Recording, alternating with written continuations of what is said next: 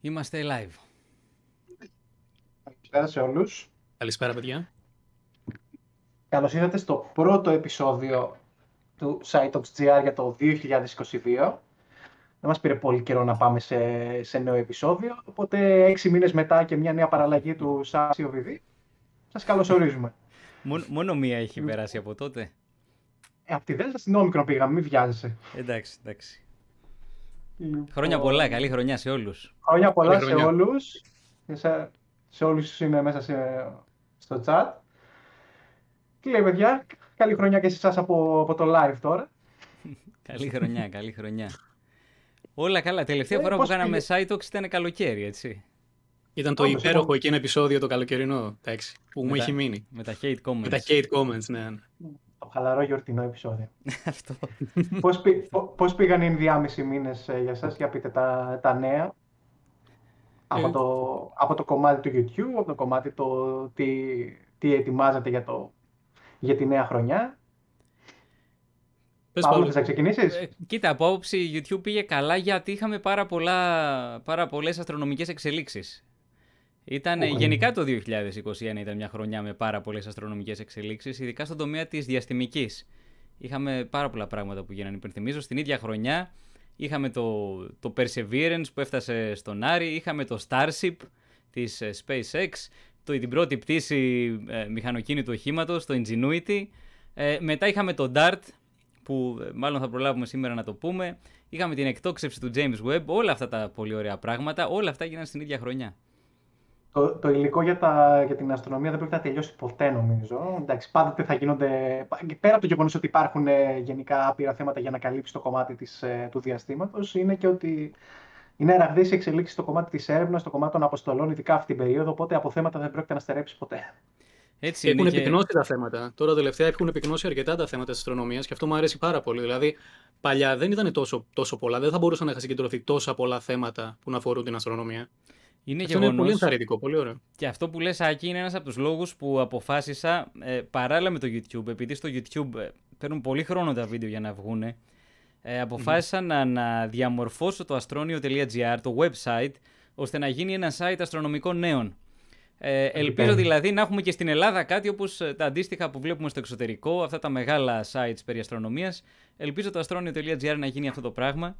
Και μάλιστα Μακάρι έκανα και, αυτό- ένα, έκανα και ένα ανοιχτό κάλεσμα ε, χθες μέσω story στο Instagram για αρθρογράφους ε, που συμπληρώναν μια ειδική φόρμα όσοι ενδιαφέρονταν. Ε, Από ότι κοίτα- δέχει μία-δύο απαντήσεις κάπου εκεί; Ήταν, είναι, μπορεί να πλησιάζουν τις 200 αιτήσεις αυτές που μου έχουν στείλει μέχρι στιγμής. Αυτά. Ε, και ε, να τονίσω το συγκινητικό της υπόθεσης ποιο είναι ότι ε, πολλοί είναι γε- ε, εθελοντικά. Ε, δηλαδή δεν είναι ότι είπα άνοιξε μια δουλειά ας πούμε σας προσλαμβάνω. Ήταν θέλω να βοηθήσω εθελοντικά αυτή την προσπάθεια. Και αυτό πραγματικά είναι πάρα πολύ συγκινητικό όταν βλέπεις τέτοια ανταπόκριση. Είναι, και, Τέλειο. εντάξει, και σε, και σε άλλες συζητήσεις που λέμε ότι ε, είναι ωραίο να μπαίνουν άτομα και να βοηθάνε στο κομμάτι επικοινωνίας της επιστήμης, κάποια άτομα τα οποία μπορεί να μην έχουν τη δυνατότητα να το κάνουν μέσω βίντεο ή μέσω podcast ή μέσω οποιοδήποτε άλλου τρόπου, δείχνει ότι ο κόσμος είναι πρόθυμος όντως να βοηθήσει αυτή την προσπάθεια, έστω με το συγκεκριμένο κομμάτι. Είναι, ναι. Και υπάρχουν, επει- επειδή υπάρχουν σελίδες οι οποίες ασχολούνται με την ε, επιστημονική αρθρογραφία σε θέματα ιατρικής, βιολογίας κτλ., το γεγονός ότι θα υπάρχει πλέον και ένα αξιόπιστο hub για ε, διαστημικά νέα για θέματα περί αστροφυσικής είναι, είναι ό,τι καλύτερο, οπότε εύχομαι καλή αρχή. Σε ευχαριστώ πάρα πολύ και καλή αντοχή σε σένα που συνεχίζεις ε, στα hoaxes να, να δίνεις την καλή τη μάχη, ε. Α, ναι, αυτό είναι άλλο, τέτοιο, άλλο, άλλο θέμα πονοκεφάλου, εντάξει. Οπότε πρέπει να μας πεις και εσύ τα νέα σου αυτά. Ε, εγώ, εντάξει, είναι δύο χρόνια τώρα, είναι σταθερή η κατάσταση με τις, ε, με τις ψευδείς ειδήσεις. Είναι και δυστυχώς ο λόγος που ο χρόνος ε, για, τα, για τα βίντεο είναι λίγο περιορισμένος, γιατί ε, οι εξελίξεις στο κομμάτι της πανδημίας είναι κυριολεκτικά ραβδαίες. Ε, έρχονται συνεχώς καινούργια στοιχεία. Ε, εμφανίζονται από το πουθενά καινούργιοι τσαρλατάνοι, η λήψη καλύτερης λέξης, οι οποίοι προσπαθούν να εκμεταλλευτούν την κατάσταση, άτομα από την επιστημονική κοινότητα που διαστρεβλώνουν δεδομένα και τα κάνουν ακόμα χειρότερο. Οπότε αναγκαστικά η δουλειά δεν τελειώνει ποτέ. Οπότε ελπίζω το 2022 να ηρεμήσει λίγο η κατάσταση, αν και για να είμαι ειλικρινής δεν είμαι πάρα πολύ αισιόδοξο. Και αυτή Είναι πολύ ψυχοφθόρο πάντως. Να πρέπει να τα προλάβεις όλα αυτά, ρε συστά μου, πραγματικά. Δηλαδή, βλέπω κάθε μέρα να ξεπετάγονται καινούργια άτομα, να, λέγονται, να βγαίνουν καινούργια άρθρα και λέω πότε προλαβαίνετε να τα κάνετε όλα αυτά. Δηλαδή, τρελαίνεσαι, τρελαίνεσαι να τα Εντάξει, δε, δε, δεν είμαι εγώ. Είναι συντονισμένη δουλειά πάρα πολλών ε, ταλαντούχων ατόμων στην, Σίγουρα. ε, στη σελίδα, τα οποία κάνουν απίστευτη δουλειά και στην έρευνα και, στο, και στη συγγραφή. Αλλά ναι, είναι, είναι δυσανάλογο το πόση ψευδή πληροφορία βγαίνει με το πόση μπορείς να διαχειριστείς. Καλός ή κακός. Εσύ, Άκη, τα δικά σου τα νέα. Τι ετοιμάζεις; Εγώ, παιδιά, από, τη, από την τελευταία φορά μέχρι τώρα έκανα τρία επεισόδια. Τα έκανα αρκετά γρήγορα και οπότε πήρα ένα ρεπό για δύο μήνες. Δεν έχω ετοιμάσει κάποιο επεισόδιο.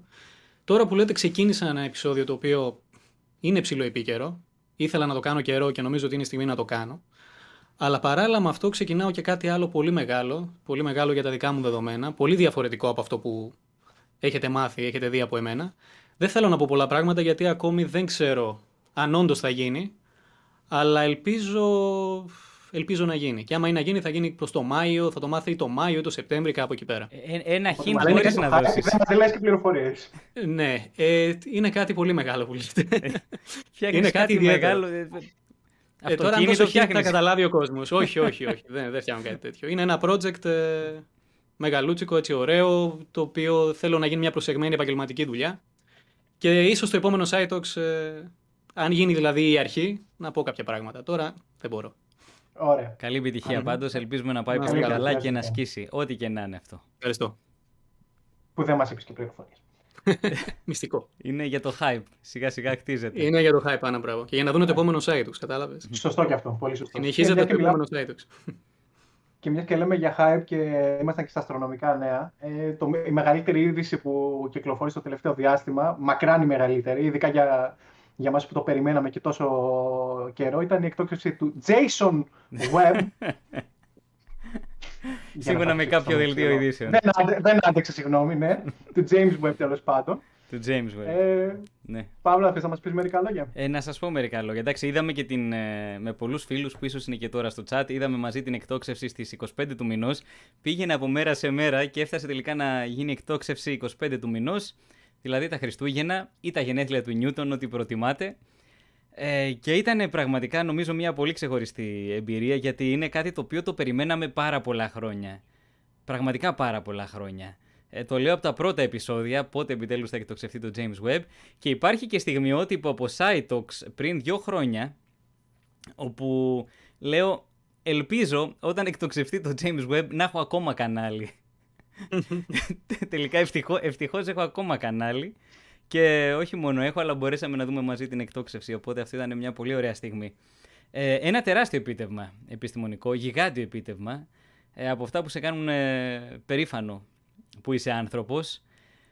Ε, λοιπόν, να σας πω, σε, νομίζω όλοι έχουμε ακούσει κάτι για το James Webb, όλοι ε, ξέρουν κάποιες πληροφορίες, οπότε μην τα πω από την αρχή το τι θα κάνει και το τι θα ψάξει και με ποιο τρόπο. Ε, να πω μόνο, ήθελα να πω σε ποια φάση βρισκόμαστε τώρα. Γιατί είναι ήδη στο διάστημα εδώ και 21 ημέρες. Δεν παρατηρεί όμως. Όλη αυτή η διαδικασία τώρα είναι το ξεδίπλωμα. Γιατί για να καταφέρει να χωρέσει μέσα σε ένα πύραυλο, όπως αντιλαμβάνεστε, ένα τόσο μεγάλο τηλεσκόπιο, ήταν διπλωμένο όλα τα μέρη του. Μια πάρα πολύ σύνθετη κατασκευή, που όσο πιο πολλά διαβάζω για την ε, κατασκευή, για τη δουλειά που κάνανε οι μηχανικοί, τόσο πιο πολύ εκτιμώ αυτή την προσπάθεια. Είναι πραγματικά κάτι το απίστευτο. Ε, απομένουν λοιπόν 8 ημέρες για να φτάσει στο τελικό προορισμό που είναι το σημείο Lagrange 2 του συστήματος γης ηλίου. Ε, πάνω στην ίδια ευθεία Φανταστείτε μια ευθεία που ξεκινάει από τον ήλιο, περνάει μέσα από τη γη και συνεχίζει. Εκεί πέρα βρίσκεται λοιπόν το σημείο Lagrange 2, ένα σημείο ισορροπίας. Και όταν μπει σε τροχιά γύρω από αυτό το σημείο του James Webb, θα συνεχίσει να κινείται παράλληλα με τη γη. Θα είναι πάντα δηλαδή στην ίδια ευθεία.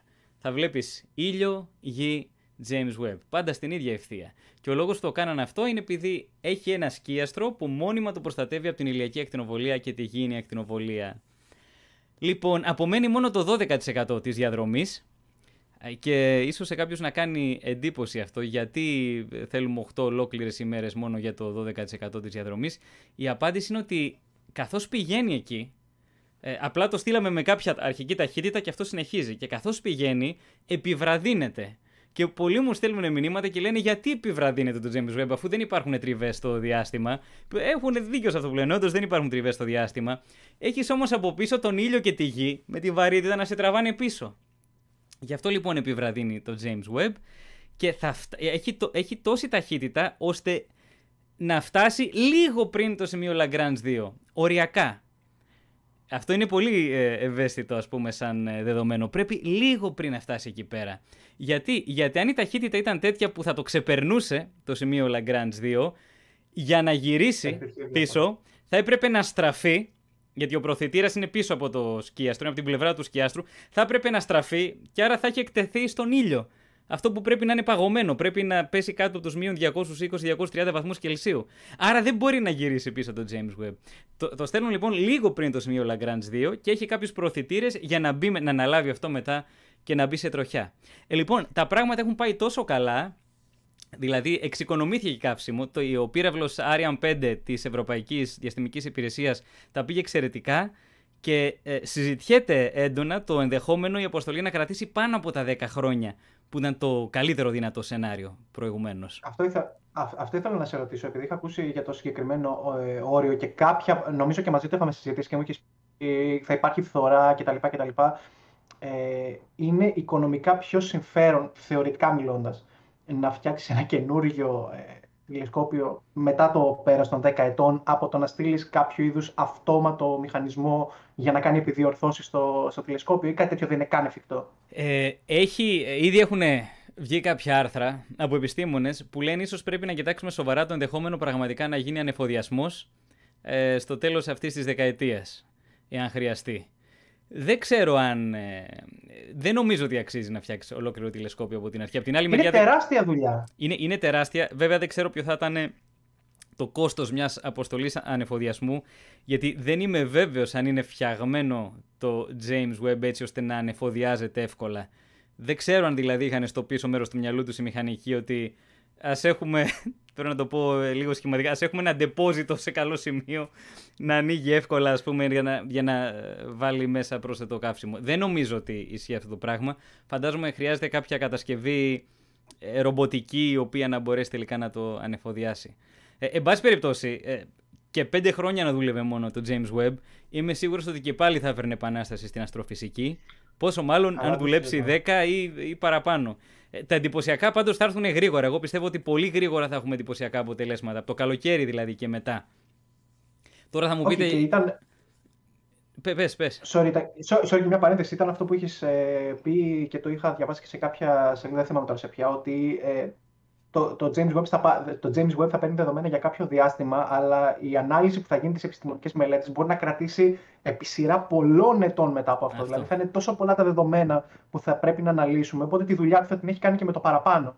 Έτσι οπότε... είναι. Εδώ ακόμα βρίσκουμε εξωπλανήτες στα δεδομένα του Kepler, του διαστημικού τηλεσκοπίου, το οποίο έχει σταματήσει να δουλεύει εδώ και πολλά χρόνια. Ε, σκέψου πόσα δεδομένα έχει να συλλέξει αυτό το τηλεσκόπιο και τι έχει να βρεθεί.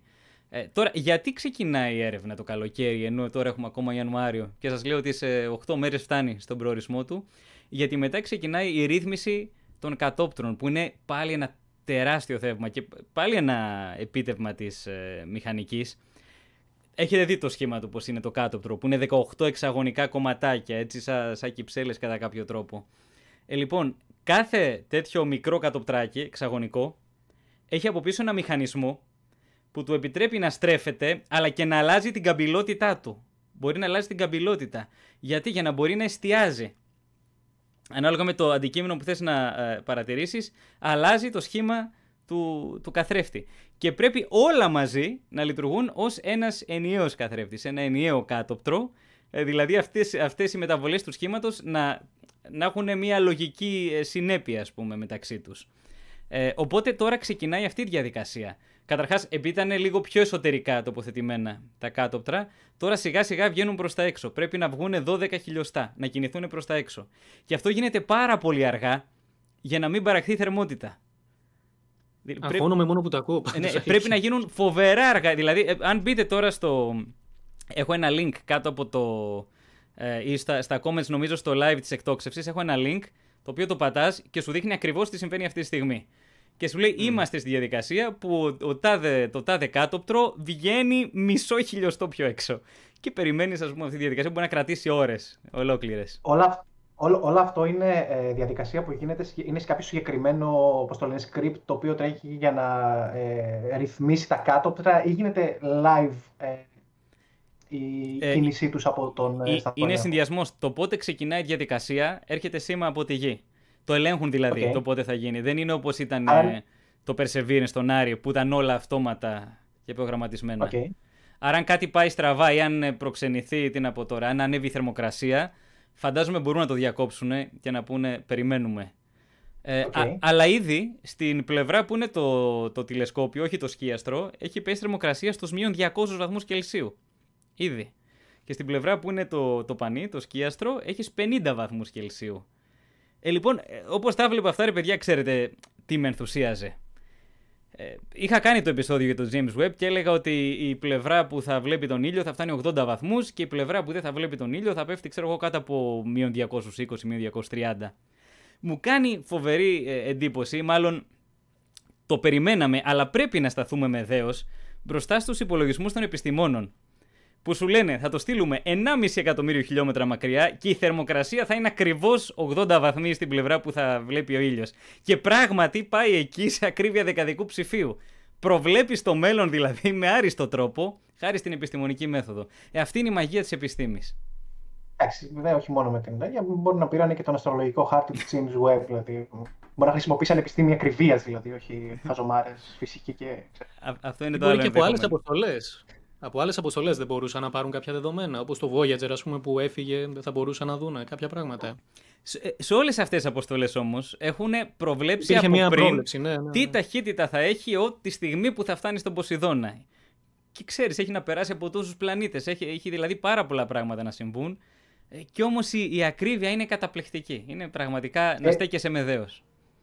Και η ακρίβεια και το πόσα πράγματα θα μπορούσαν να πάνε στραβά. Οπότε πόση ακρίβεια πρέπει να έχεις στο σχεδιασμό. Δηλαδή, ακόμα και το...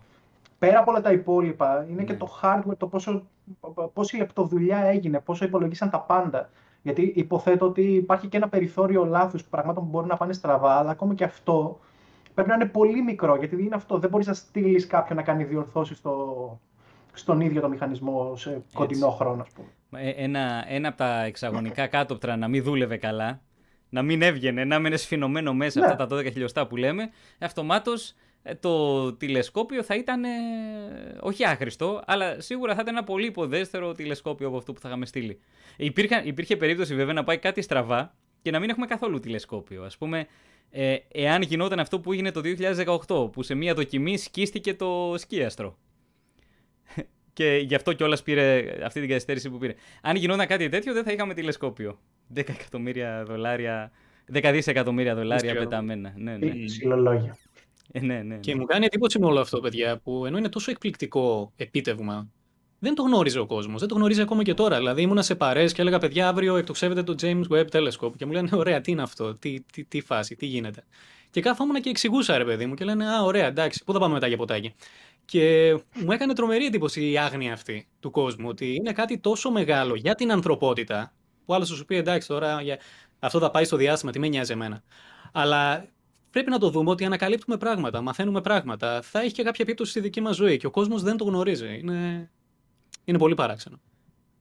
Συμφωνώ απόλυτα και πάντα με προβληματίζει πολύ αυτό. Ε, θα μιλήσουμε μετά και για τον τρόπο που καλύφθηκε από τα ναι, μέσα ναι, ναι, ναι. ενημέρωσης. Ναι, ναι. Για το να μην Ναι, ναι. Για το, ναι, για το, για το James Webb, για το James Webb συγγνώμη, αυτό που μου είχε κάνει τη μεγαλύτερη εντύπωση από όλα ήταν αυτό που αναφέρεις και στο βιβλίο σου, αν θυμάμαι καλά, ότι θα μπορεί να δει πρακτικά και φώτα ε, ή ε, εκπομπές από, άλλο, από ε, από πλανήτες. Πέρα από όλα τα υπόλοιπα φασματοσκοπικά δεδομένα που θα μπορεί να πάρει, παιδί μου, θα είναι τόσο ευαίσθητο που θα μπορεί να πιάσει ακόμα και φωτισμό που μπορεί να παράγει κάποιος πολιτισμός σε άλλο πλανήτη που λέει ο λόγος. Δεν θυμάμαι, και... δεν ξέρω αν, αν διάβασες το βιβλίο το είχα... που έγραψα. Γιατί δεν, το είχα γράψει στο βιβλίο μου. Ή, ε, αυτό σου λέω, ή το έγραψες στο βιβλίο ή το συζητήσαμε στην παρουσίαση του βιβλίου μετά. Το, το συζητήσαμε στην παρουσίαση του βιβλίου. Ναι, ναι. Αυτό, αυτό, αυτό, γιατί θυμάμαι το, θυμάμαι το βιβλίο, εντάξει. Και μιας και μιλάμε για αυτό το κομμάτι. Ε, να, να το εξηγήσουμε αυτό. Επειδή το είπες και τώρα μας ακούει ο κόσμος και δεν ξέρει. Ε, ναι, ναι, ναι μία μελέτη η οποία βγήκε ενός ε, ερευνητή έλεγε ότι θα έχει τέτοια ευαισθησία που θα μπορεί να βλέπει τεχνητά φώτα στον πλανήτη που έχουμε ανακαλύψει γύρω από τον εγκύτατο του Κεντάβρου. Γύρω από το πιο κοντινό άστρο σε εμάς έχουμε ανακαλύψει ένα πλανήτη. Αν υπάρχει πολιτισμός και έχει φώτα όπως έχουμε και εμείς στις πόλεις μας, έχει τέτοια ευαισθησία που θα μπορεί στη σκοτεινή πλευρά του πλανήτη να βλέπει τα νυχτερινά φώτα. Αυτό. Θα ήταν ωραία πληροφορία να τη βάλω στο βιβλίο μου, αλλά δυστυχώς δεν την έβαλα, γιατί δεν την ήξερα τότε. Στο, στο επόμενο βιβλίο, στην επόμενη έκδοση. Στην επόμενη έκδοση. Και μιας και μιλάμε για πλανήτες, θα παραμείνουμε στο, στο θέμα και να πάμε στην ανακάλυψη ελεύθερων πλανητών, δηλαδή πλανήτες που δεν έχουν ε, μητρικό άστρο. Δηλαδή... Ναι. Είναι, αυτοί που στα αγγλικά τους λένε rogue planets. Και υπάρχει ένα θέμα του πώς να μεταφράζουμε τις αγγλικές φράσεις, γιατί πλέον όλα στα αγγλικά γράφονται στην επιστήμη πρώτα και μετά τα μεταφράζουμε. Ε, υπάρχει, ε, εγώ το μετέφρασα ως ελεύθεροι πλανήτες στο άρθρο το οποίο γράψαμε στο Astronews.gr. Είναι, αυτό είναι το μισογεμάτο ποτήρι, γιατί υπάρχει και το ορφανή πλανήτες. Ορφανή πλανήτες. Δηλαδή ως αρνητικό δηλαδή, ότι πω πω δεν έχουν μητρικό άστρο, τι πάθανε αυτοί οι πλανήτες οι καημένοι. Ε, και υπάρχει και μετά το να προσπαθήσεις να μεταφράσεις το ROG στα ελληνικά που βγαίνει λίγο γελίο, ξέρω εγώ, τυχοδιώκτες πλανήτες, αλήτες πλανήτες, δεν ξέρω πώς αλλιώς θες να το πεις. Ε, Προτιμώ να το βλέπω μισογεμάτο. Ελεύθεροι πλανήτες λοιπόν. Τι σημαίνει αυτό, ότι δεν έχουν κάποιο άστρο γύρω από το οποίο γυρίζουν, αλλά περιπλανώνται ελεύθερα και προφανώς βρίσκονται και αυτοί σε τροχιά γύρω από το γαλαξιακό κέντρο. Τους ανακαλύψαμε λοιπόν στο ανώτερο μέρος του αστερισμού του Σκορπιού. Είναι μια μεγάλη έκταση. Υπάρχουν τουλάχιστον 70 τέτοιοι πλανήτες. Και τώρα όσοι παρακολουθούν ε, τα βίντεο στο κανάλι μπορεί να αναρωτηθούν και να πούνε καλά αφού τους, πλαν... τους πλανήτες πώς τους ανακαλύπτουμε; Είτε με τη μέθοδο των διαβάσεων είτε των ακτινικών ταχυτήτων που πρέπει να έχεις ένα άστρο να ταρακουνιέται ή να περνάει κάτι μπροστά του. Ε, Πώς τους ανακάλυψες αυτούς που δεν έχουν άστρο; Ε, λοιπόν, αυτοί φαίνεται ότι γεννήθηκαν σχετικά πρόσφατα, μερικά εκατομμύρια χρόνια, και άρα είναι ακόμα πολύ θερμοί. Και είναι γίγαντες πλανήτες, όπως ο Δίας ή ακόμα μεγαλύτεροι. Άρα εκπέμπουν κάποιο φως στο υπέρυθρο μέρος του φάσματος ίσως, αλλά εκπέμπουν ακτινοβολία επειδή είναι πάρα πολύ θερμοί. Έτσι μπόρεσαν λοιπόν σε δεδομένα 20 ετών να τους ε, βρουν. Γιατί τώρα αυτό είναι εντυπωσιακό σαν έβριμα; Καταρχάς κάτι που διάβασα από τους ερευνητές που γράψαν το paper, το οποίο με εντυπωσίασε, είναι ότι στατιστικά αν το πάρεις, με βάση το πόσους πολλούς ελεύθερους πλανήτες έχουμε ανακαλύψει σε σχέση με, το, με τους άλλους, ενδέχεται να είναι πιο πολλοί οι ελεύθεροι πλανήτες από τους κανονικούς που βρίσκονται γύρω από άστρα, λέει ένας ερευνητής. Σκεφτείτε λίγο, δεν, δεν ανατρέπεται τελείως η ιδέα του τι σημαίνει πλανήτης, αν το δεις έτσι. Πραγματικά, και εγώ κάνω και μία έτσι συσχέτιση πώς θα ήταν να ζούσαμε, σε, να υπήρχε ζωή, ας πούμε, σε κάποιο πλανήτη ο οποίος δεν έχει άστρο. Ότι βλέπεις ένα σκοτάδι, ένα απόλυτο σκοτάδι, δεν ξέρεις τι είναι το φως, δεν μπορείς να το κατανοήσεις. Ή εντάξει, με τεχνητούς τρόπους ίσως. Και θα ήταν ωραίο να σκεφτόμαστε αν θα μπορούσε να αναπτυχθεί ζωή σε έναν πλανήτη ο οποίος δεν έχει μητρικό άστρο. Γιατί τώρα ξέρουμε ότι η ζωή βασίζεται στην ενέργεια που παίρνουμε από τον ήλιο μέσω φωτοσύνθεσης και όλα τα υπόλοιπα. Και θα ήταν πολύ ωραίο έτσι μια, μια σκέψη. Πώς θα μπορούσε να αναπτυχθεί ζωή σε έναν πλανήτη χωρίς αυτό. Μόνο αν yeah, αντιλούσε ενέργεια από ε, εσωτερικούς μηχανισμούς θέρμανσης του πλανήτη. Γιατί δεν έχει καμία εξωτερική πηγή ενέργειας. Χημικές ενώσεις οι οποίες ενδεχομένως. Αντιδράσεις. Εξώθερμες αντιδράσεις. Ναι.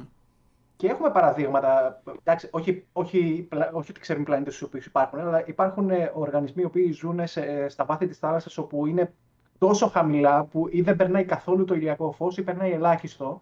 Και όλη η τροφική αλυσίδα συντηρείται από χημικές αντιδράσεις που παράγονται στον, ε, στον πάτο της θάλασσας. Mm. Αλλά ναι, είναι πάρα πολύ εντυπωσιακό να σκεφτείτε τι είδους μορφή ζωής θα μπορούσε να αναπτυχθεί εκεί. Αν θα μπορούσε εξ αρχής. Ναι. Δεν ξέρω, mm. δεν, ξέρεις, δεν ξέρω αν θα μπορούσε να έχει υπάρξει η σπίθα ίσως της ζωής. Χωρίς καμιά εξωτερική πηγή ενέργειας.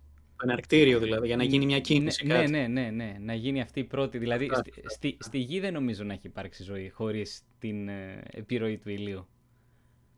Mm. Εντάξει, θα μπορούσε να ήταν κάποια άλλη πηγή ενέργειας. Δεν, δεν, είναι απαραίτητο να είναι η ενέργεια από τον ήλιο. Θα μπορούσε να είναι ενέργεια από το, ε, ξέρω, από το πυρήνα του πλανήτη, η θερμότητα που βγαίνει από την πυρήνα του πλανήτη. Ναι, Αλλά... θα μπορούσε. Θα μας, τα πει, θα μας τα πούνε αυτά οι αποστολές που θα εξερευνήσουν την, ε, την Ευρώπη του Δία και τον εγκέλαδο του χρόνου που έχουν μάλλον υπόγειους ωκεανούς που θερμαίνονται από ναι. κάποιο ε, θερμοπυρήνα. Ε, αυτά λοιπόν. Οπότε ε, το ερώτημα είναι πώς δημιουργούνται αυτοί οι πλανήτες και γιατί ξαφνικά βρέθηκαν μόνοι τους. Ε, είναι ένα μεγάλο μυστήριο. Και εκεί υπάρχουν δύο πιθανές υποθέσεις. Η μία υπόθεση λέει ότι πήγαν να δημιουργηθούν όπως γεννιέται ένα άστρο, δηλαδή από την τοπική κατάρρευση ενός νεφελώματος, που συγκεντρώνεται τελικά του νεφελώματος, έτσι. Αλλά δεν ήταν αρκετά μεγάλη μάζα. ώστε να δημιουργηθεί ε, κάποιος ήλιος και έτσι τελικά έμειναν αυτοί οι αέροι γίγαντες πλανήτες. Η άλλη εξήγηση λέει ότι δημιουργήθηκαν κανονικά σε κάποιο πλανητικό σύστημα, αλλά λόγω αλληλεπιδράσεων με άλλα σώματα απέκτησαν ταχύτητα διαφυγής και δραπέτευσαν τελικά από το πλανητικό σύστημα στο οποίο ανήκανε. Ε, αυτό είναι κάτι το οποίο ξέρουμε ότι μπορεί να γίνει. Μπορεί κάτι να εξφενδονιστεί και να αποκτήσει ταχύτητα διαφυγής. Ε, και μάλιστα ε, κάτι πολύ ενδιαφέρον είναι ότι όχι, ξέρουμε ότι έχει γίνει και στο δικό μας ηλιακό σύστημα κάτι παρόμοιο, όχι ταχύτητα διαφυγής, αλλά για παράδειγμα έχουμε τους πλανήτες Ουρανό και Ποσειδώνα, οι οποίοι βρίσκονται πολύ μακριά από τον ήλιο Άρα σε περιοχές που ήταν πιο αραιές κατά τον σχηματισμό του ηλιακού μας συστήματος, αλλά παρόλα αυτά έχουν πάρα πολύ μεγάλη μάζα. Είναι τέσσερις γήινες μάζες, ας πούμε, περίπου η μάζα τους. Και το ερώτημα είναι πώς βρέθηκαν όλα αυτά τα υλικά εκεί κάτω που βρίσκονται. Και η απάντηση είναι ότι μάλλον σχηματίστηκαν πιο κοντά στον ήλιο, αλλά κατά την αλληλεπίδρασή τους με άλλους πλανήτες, ας πούμε με το Δία ή τον Κρόνο, πήραν αρκετή ταχύτητα ώστε να φύγουν πιο μακριά. Και έτσι τελικά βρέθηκαν σε εκείνα τα ε, απομακρυσμένα μέρη. Ε, άρα θέλω να πω κατά δημιουργία ενός πλανητικού συστήματος μπορεί να γίνονται πάρα πολλές τέτοιες μετακινήσεις, συγκρούσεις. Είναι μια χαοτική κατάσταση και μπορεί κάτι να διαφύγει και τελικά ένας πλανήτης να βρεθεί μόνος του. Μάλιστα. Να κάνω μια ερώτηση εγώ πάνω σε αυτό λίγο. Λίγο πιο γενική θέλω να την κάνω. Ε, στην ουσία λες ότι υπάρχουν πολλοί πλανήτες, οι οποίες δεν μπορούσαμε να τους δούμε τόσο καιρό. Υπάρχουν, ε, απλά δεν τους βλέπαμε. Η μάζα τους υπάρχει. Επηρεάζει δηλαδή όλο το σύστημα του γαλαξία μας, έτσι δεν είναι; Ε, από εδώ να δεις πώς επηρεάζει όλο το ο γαλαξίας μας, κυρίως ε, βαρυτικά κυριαρχούν οι αστέρες ήλιοι. Ναι, το ξέρω. Απλά έλεγα μήπως μπορεί αυτό να ερμηνευθεί η σκοτεινή ήλη, ότι θα μπορούσαν να είναι κάποιοι πλανήτες οι οποίοι απλά δεν τους βλέπαμε τόσο καιρό, να λειτουργήσουν σαν σκοτεινή ύλη στο γαλαξία μας. Αυτή τώρα μια εικασία που μου ήρθε τώρα. Θα μπορούσε, υπάρχει; Είναι, είναι πάρα πολύ μικρή η μάζα. Βάλει όσους πλανήτες θέλεις. Είναι πάρα πολύ μικρή πάρα μάζα πολύ. μπροστά στη μάζα που έχει ένας αστέρας. Okay. Ε, οπότε θα έπρεπε, τι να σου πω, θα έπρεπε να έχεις παντού Παντού ναι. πλανήτες. Δηλαδή και πάλι δεν ξέρω αν θα έφτανε. Εικάζω ότι μπορεί και αυτό να μην έφτανε ακόμα. OK. Okay. Okay. Αυτά, αυτά λοιπόν το... περί αστρονομίας. Για, για... Πάντως, πάντως για αυτό που λέγαμε πριν για το, για το, το κομμάτι της εξέλιξης πούμε, σε, σε κάποιο πλανήτη και το πώς μπορεί να προκύψει ζωή σε άλλο πλανήτη κτλ. Είχα, ε, είδα το, τις προάλλες ένα πολύ ενδιαφέρον paper στο, Proceedings of ε, National Academy of Science, το οποίο, ε, στο οποίο βρήκαν σε, τώρα σε διαστρικά νέφη, δεν, δεν μπορούσα να κάνω την ακριβή μετάφραση, ένα συγκεκριμένο χημικό μόριο, την, ε, την εθανολαμίνη, η οποία αποτελεί κομμάτι των, του περιβλήματος των, των κυτάρων, μεμβρανών κυτάρων. Και είναι πολύ ενδιαφέρον ότι ε, κομμάτια τα οποία μπορεί να αποτέλεσαν ε, μέρος των πρόδρομων κυτάρων που σχηματίστηκαν στον πλανήτη μας δεν ήταν απαραίτητο να σχηματιστούν από μόνα τους από την αρχή στη Γη, άρα μπορεί κάλλιστα να ήρθαν από αντιδράσεις που έγιναν στο διάστημα και μεταφέρθηκαν στη Γη. Οπότε αυτό θα μπορούσε να απαντάει και στο κομμάτι αν θα μπορούσε να σχηματιστεί ε, ζωή σε ένα τέτοιο πλανήτη, ας πούμε, σε έναν ε, ορφανό πλανήτη. Γιατί θα μπορούσαν να μεταφερθούν πρώιμε ύλε και με, με ενέργεια που υπάρχει στον πλανήτη να αρχίσει να ξεκινάει η διαδικασία. Δηλαδή η βιογέννηση να έγινε στο διάστημα, λες; Ναι, ναι. Η, τα πρώτα Πανσπερμία δεν θεωρείται αυτό; Είναι, είναι, μια, ναι. είναι μια μορφή πανσπερμίας που λέγεται μοριακή πανσπερμία, αν δεν κάνω λάθος. Δηλαδή δεν είναι ζωντανός οργανισμός που μεταφέρεται, ναι, ναι, ναι, αλλά είναι τα δομικά είναι υλικά, οι πρώτες ύλες του. Ναι, ακριβώς. Okay. Εντάξει, ε, εντάξει, αυτό που λένε ε, πολλοί, τέλος πάντων, ότι δεν βγαίνουν τα μαθηματικά και ο χρόνος για να σχηματιστούν οι πρώτες ύλες κτλ. είναι αειδίε. Γιατί το λένε πρώτα, δεν θέλω να αναφερθώ τώρα, εντάξει, γιατί στα πρώτα στάδια σχηματισμού της γης, ουσιαστικά ε, τα σώματα νερού που υπήρχαν ήταν τεράστιοι, τεράστιοι χημικοί αντιδραστήρες κάτω από συνθήκες που ευνοούσαν το σχηματισμό τέτοιων χημικών μορίων. Μιλάμε για τρισεκατομμύρια αντιδράσεις σε όλο τον πλανήτη. Οπότε πρακτικά βγαίνει ότι θα μπορούσαν να σχηματιστούν. Αλλά είναι πολύ ενδιαφέρον να σκέφτεσαι ότι ή μπορεί να έγινε το ένα ή το άλλο, ή ένα, ένα συνδυασμός και των δύο. Και επειδή μου, μου, έκανε πολύ μεγάλο ενδιαφέρον αυτό που είπε ο Παύλος, ότι υπάρχουν πάρα, πάρα πολλοί τέτοιοι πλανήτες που τώρα τους ανακαλύψαμε, μου έκανε ενδιαφέρον να σκέφτομαι ότι κάποια τέτοια υλικά θα μπορούσαν να πάνε σε αυτούς τους πλανήτες και να σχηματίσουν νέες μορφές ε, ζωής. Τέλος πάντων. Ε, πολύ για ενδιαφέρον. Να, να, για να περάσουμε από το διαστημικό, να κάνουμε ένα διαλυματάκι να πάμε στα, στα επί της γης, στα πιο βιολογικά ας πούμε. Ε, πρόσφατα έγινε ένα πολύ, μια πολύ ενδιαφέρουσα, είχα μια πολύ ενδιαφέρουσα εξέλιξη. Ε, έγινε η πρώτη μεταμόσχευση, επιτυχημένη μεταμόσχευση ε, καρδιάς σε άνθρωπο από χείρο, από γουρουνάκι. Ε, και επιστράτευσε μια πολύ καινοτόμα, σχετικά καινοτόμα τεχνολογία, το, το CRISPR. Ε, Άκη, θέλεις να μας πεις δύο λόγια γι' αυτό; Ναι, ναι. Ε, πριν από μία εβδομάδα έγινε και λίγο χαμός στις ειδήσεις. Ε, ένας από την Αμερική, από το Maryland, ο Dave Bennett, ήταν ο πρώτος ο οποίος ε, δέχτηκε μόσχευμα καρδιάς ε, από χείρο. Έναν τρο, ε, γενετικά τροποποιημένο χείρο τέλος πάντων. Αλλάξανε κάποια γονίδια για να μπορέσει να μην ε, απορρίψει ο ασθενής την καρδιά. Και πήγε καλά. Όταν λέμε πήγε καλά, εννοούμε ότι ο οργανισμός του δεν το απέρριψε κατευθείαν. Ακόμα είναι υπό, υπό παρακολούθηση όλο αυτό. Έτσι. Μέχρι τη στιγμή που μιλάμε είναι, όλα πηγαίνουν καλά, αλλά είναι πολύ ελπιδοφόρο όλο αυτό, παιδιά. Πάρα πολύ ελπιδοφόρο το να μπορέσουμε να έχουμε όργανα, αν και δοτίθονται πολλά ηθικά θέματα, τα οποία μπορούμε να συζητήσουμε μετά.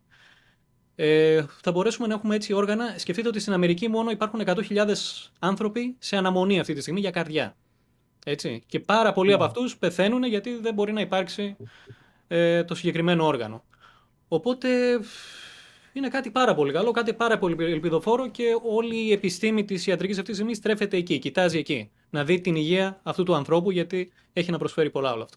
Ναι, ναι, ε, ήταν ένα ναι. κομμάτι από την καρδιά του γουρουνιού. Όχι, ολό... όχι, όχι, όχι. Ολόκληρη καρδιά; Παλαιότερα είχε γίνει και σε βαλβίδες. Σε βαλβίδες γίνεται. Έχει γίνει στο παρελθόν και έχει πιάσει. Αλλά ολόκληρη την καρδιά δεν, δεν έχει γίνει ποτέ. Αυτή τη φορά ε... ήταν ολόκληρη η καρδιά, ολόκληρο το όργανο και έπιασε. Είναι είναι πολύ εντυπωσιακός και ο τρόπος που το κάνανε. Το ανέφερε και ο Άκης, ότι παίξανε πολύ με την ε, τροποποίηση των γονιδίων. Δηλαδή, χρησιμοποίησανε το CRISPR για να αφαιρέσουν συγκεκριμένα τρία γονίδια από το γουρουνάκι, τα οποία ουσιαστικά αυτά τα γονίδια ενεργοποιούσαν επιθέσεις από το ανθρώπινο νοσοποιητικό σύστημα και προσθέσαν έξι ανθρώπινα γονίδια για να βοηθήσουν στην αποδοχή του οργάνου. Και κάνα και μια ακόμα προσαρμογή ε, για να μην ε, ανταποκρίνεται η καρδιά σε αυξητικές ορμόνες. Γιατί είναι διαφορετικό το μέγεθος της καρδιάς. Οπότε την τροποποίησαν ώστε να, είναι κατάλληλο, ε, να παραμείνει το κατάλληλο μέγεθος για τον άνθρωπο. Στά, ναι. Και κάνανε, ε, από ό,τι θυμάμαι, γιατί την περίπτωση αυτή την είχα διαβάσει ε, και κάποιους μήνες πριν, γιατί είχαν κάνει αίτηση στον FDA η, αυτή η ερευνητική ομάδα για να κάνουν μελέτες σε ανθρώπους και δεν το είχαν δεχτεί και κατάφεραν να βρουν ένα άτομο το οποίο για κάποιους συγκεκριμένους λόγους δεν μπορούσε να πάρει, ε, ήταν σε μηχανική υποστήριξη για δύο μήνες, δεν μπορούσε να πάρει καρδιά από κάποιον άλλον άνθρωπο και δεν μπορούσε να παραμείνει στη μηχανική υποστήριξη. Οπότε πρακτικά ο άνθρωπος αντιμετώπισε βέβαιο θάνατο, έτσι.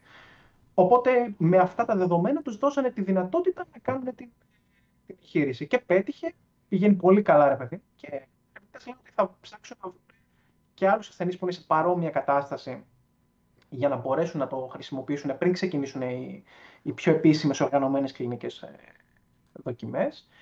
Και ναι, εντάξει, μετά είναι αυτό που είπε ο Άκης, ότι τίθονται πάρα πολλά ηθικά, ηθικά ζητήματα. Ε, τα συγκεκριμένα, οι συγκεκριμένοι χείροι ε, μεγαλώνουν σε αυστηρά ε, κλινικό περιβάλλον, είναι ειδική, ειδικά γουρούνια που χρησιμοποιείται για αυτή τη διαδικασία. Αλλά, ναι, Όπως και να έχει, γίνεται. Ε, συγγνώμη, Παύλο, ήθελες να πεις; Ε, πείτε το ηθικό δίλημα. Ναι, το ηθικό δίλημα είναι ότι στην ουσία σώζεται ένας άνθρωπος ο οποίος έχει ένα πρόβλημα. Είναι, είναι λίγο σαν το trolley problem που είχα κάνει στο επεισόδιο, άμα το θυμάστε. Το ότι σκοτώνεται κάποιος, ένα ζώο. Εντάξει, θα μου πεις είναι άλλο είναι ζώο, άλλο είναι ένας άνθρωπος. Θα μπορούσε κάποιος να πει ότι είναι διαφορετικά. Κάποιος άλλος θα σου πει ότι ούτως ή άλλως θα τρώμε, ρε παιδιά. Όταν τρώμε πανσέτες και πιτόγερα, τι κάνουμε εκείνη τη στιγμή. Τους, τουλάχιστον τώρα σώζεται και ένας άνθρωπος, αλλά απ' την άλλη, όντως θανατώνεται ένα ζώο για να ζήσει ένας άνθρωπος. Κάποιος μπορεί να πει. Αυτή τη στιγμή είναι ένα. Αυτή τη στιγμή είναι ένα. Φαντάζομαι αυτό το πράγμα ναι. να γίνει standardized διαδικασία. Πόσα γουρούνια θα χρειάζονται για να μπορέσεις να κάνεις την ε, τέτοια. Ε, Πραγματικά είναι άσχημο να το σκεφτείς και είναι κάποιοι που έχουν ως αντεπιχείρημα, το οποίο δεν συμφωνώ καθόλου εννοείται σε αυτό, είναι ότι ε, μα γεννηθήκανε για αυτό το λόγο. Δηλαδή, όταν εκτρέφεις κάτι για αυτό το λόγο, σημαίνει ότι είναι δικαιολογείται. Ε, το οποίο δεν συμφωνώ καθόλου. Καθόλου, εννοείται. Δηλαδή, μπορεί να σκεφτεί και για τον άνθρωπο αυτό. Δηλαδή, αν γεννήσει μια μάνα ένα παιδί για, να, για μια εκμετάλλευση, ας πούμε, ή οτιδήποτε, δεν σημαίνει ότι είναι ηθικό, αφού γι' αυτό γεννήθηκε. Δεν στέκει καθόλου. Τέλος πάντων, εντάξει. Ε, είναι, μια, τώρα... είναι ε, μια, όπως το πες, μια ελαφριά εκδοχή του Trolley Problem που το είχαμε συζητήσει mm-hmm. κάποτε. Να πω βέβαια ότι είπες προηγουμένως κάτι πολύ σωστό. Τα, τα γουρούνια τα τρώμε θα καταλάβαινε αυτό το ηθικό δίλημα εάν είχαμε αποφασίσει ότι δεν τρώμε γουρούνια. Εγώ προσωπικά δεν τρώω, έτσι, αλλά ε, αν ως ανθρωπότητα το είχαμε αποφασίσει αυτό το πράγμα, θα το καταλάβαινα. Και να σου πω κάτι. Πολύ πιο λογικό μου φαίνεται να αφαιρέσει τη ζωή του γουρουνιού για να σώσεις τη ζωή ενός ανθρώπου, παρά να το φας για να μην πεινάς. Γιατί υπάρχουν εναλλακτικές για να συνεχίσει να ζεις χωρίς να τρως γουρούνια, αλλά δεν υπάρχει εναλλακτική στον άνθρωπο αυτόν ε, ο οποίος ε, ε, θα χάσει τη ζωή του αν δεν το κάνει. Okay, ναι. προσωπικά καταλαβαίνω απόλυτα τι λες και σαν ενδιάμεσο στάδιο ε, για μένα είναι προφανώς πολύ καλή επιλογή εφόσον λύσουμε και κάποια τεχνικά θέματα που υπάρχουν γιατί αυτές είναι οι πρώτες προσπάθειες. Αλλά είναι ακριβώς όπως η κατάσταση που περιγράφεις με το, με το κρέας. Για παράδειγμα, ψάχνουμε να βρούμε εναλλακτικές οι οποίες λύνουν το πρόβλημα. Σε ναι, την, ε, για να μην παρεξηγηθώ. Του... δεν εννοώ ότι αυτή είναι ναι, η ναι. βέλτιστη πρακτική. Θα ήθελα να μην χρειάζεται να θανατώνεται κανένα ζώο, έτσι. Το κατάλαβα, ναι, εννοείται. Αυτό λέω ότι όπως στην περίπτωση του κρέατος βρίσκουμε εναλλακτικές, είτε συνθετικό κρέας που έχει ξεκινήσει να βγαίνει στην παραγωγή και λειτουργεί πάρα πολύ καλά μέχρι στιγμής και θα πάει ακόμα καλύτερα, ε, ή plant-based, ε, δηλαδή από φυτά, ε, μείγματα που φτιάχνονται από φυτά και έχουν αντίστοιχη γεύση με το κρέας. Έτσι και στη συγκεκριμένη περίπτωση, το μέλλον είναι τα 3D printed ε, όργανα, τα, τα όργανα που εκτυπώνονται με τρισδιάστατο τρόπο και γίνονται πάρα πολύ καλές έρευνες και πολύ καλή πρόοδος. Προσωρινά, ε, η πιο ρεαλιστική και βιώσιμη μέθοδος, δεδομένου και του προβλήματος που ανέφερε ο Άκης, έτσι, ότι υπάρχουν χιλιάδες άτομα στην αναμονή για όργανα, και υπάρχει, υπάρχει το πρόβλημα της μαύρης αγοράς οργάνων κλπ. κλπ, κλπ. Το πιο βιώσιμο, ε, η πιο βιώσιμη λύση μεσοπρόθεσμα είναι αυτή, να χρησιμοποιήσουμε ζώα για αυτή τη διαδικασία. Απλά το, είναι καλό να, κρατάμε, να έχουμε στο μυαλό μας, δεν μιλάω για εμάς, γιατί προφανώς έχουμε αντίστοιχη θεώρηση για το συγκεκριμένο θέμα. Είναι καλό να κρατάμε στο μυαλό μας ότι δεν είναι μακροπρόθεσμη λύση το να χρησιμοποιούμε ζώα για αυτή τη διαδικασία. Αυτό είναι το, το ηθικό, ηθική παράμετρος του, του, του συζητήματος. Σωστά. Σωστά. Πάντως σε αυτή τη φάση δεν νομίζω ότι κάποιος θα είχε ε, τη μητέρα του ή τον πατέρα του να κινδυνεύει να πεθάνει και θα έλεγε όχι μην το κάνετε. Δεν νομίζω ότι κάποιος πρακτικά θα το... Δηλαδή μπορεί να είναι ένα ελάχιστο ποσοστό ανθρώπων που θα το έλεγε αυτό. Στο... Είναι ένα trolley ε... problem με ξεκάθαρη απάντηση είναι και ο λόγος που έχουμε και στην επιστημονική κοινότητα, αλλά νομίζω και κάθε, άνθρωπο, κάθε λογικός άνθρωπος, ότι έχουμε ε, αποδεχτεί ότι ένα προσωρινό αναγκαίο κακό είναι να χρησιμοποιούμε ζώα στην, ε, στην έρευνα. Δεν είναι καλό, δεν, δεν είναι η πρώτη επιλογή όλων μας, δυστυχώς είναι κάτι που πρέπει να γίνεται. Και, mm. Εντάξει, μιας και μιλάμε για, για ηθικά προβλήματα, να πούμε και για νευρώνες που βασανίζουμε σε εργαστήριο για να παίζουν video games. Ωραίος τίτλος αυτός. Ναι, ναι, ναι. Ε, μια, εταιρεία, δεν θυμάμαι τώρα σε ποια, νομίζω στην Καλιφόρνια, αν δεν κάνω λάθος, οι οποίοι ε, φτιάξανε, βάλανε σε μικρά ειδικά τριβλία, σαν πιατάκι, φανταστείτε το πολύ χοντρικά, ε, ομάδες ε, από νευρικά, ανθρώπινα νευρικά κύτταρα, ε, περίπου 800.000 με ένα εκατομμύριο ε, ομάδες νευρώνων, ε, τα οποία τα ονόμασαν μήνυ εγκεφάλους, και αυτά τα κύτταρα τα βάλουν πάνω σε ειδικούς αισθητήρες, στους οποίους, ε, οι οποίοι αναλύανε τα σήματα που στέλνουν μεταξύ τους και μπορούσαν να στέλνουν και ερεθίσματα. Και μάθανε σε αυτά τα κύτταρα πώς να παίζουν το Pong. Τώρα από το κοινό δεν έχω ιδέα πώ ξέρουν τι είναι το Pong. Ε, είναι εκείνο το παλιό παιχνίδι με τις γραμμούλες που πέφτουν τα... οι πηλίτσε και προσπαθείς να τέλος πάντων να βάλεις γκολ. Οι, οι, οι ρακέτες, σαν ρακέτες είναι, ναι. Αυτό και μάθανε ουσιαστικά σε αυτά τα κύτταρα από την αρχή πώς να παίζουν αυτό το παιχνίδι. Είναι πολύ εντυπωσιακό. Έχει και ένα βίντεο, βέβαια είναι λίγο διαδικασία το να το βάλω να παίξει, δεν έχει σημασία. Ε, που δείχνει. Ε, Άρα να σε, μεγε... να σε μεγεθύνω; Ε, οκ. Ε, μπορώ να το βάλω, εντάξει. Το δοκιμάσουμε. Δεν θα ακούγεται ο ήχος βέβαια. Χρειάζεται να ακούγεται ήχος. Όχι, όχι, δεν υπάρχει, Ο... δεν υπάρχει λόγος. Ωραία, σε κάνω maximize.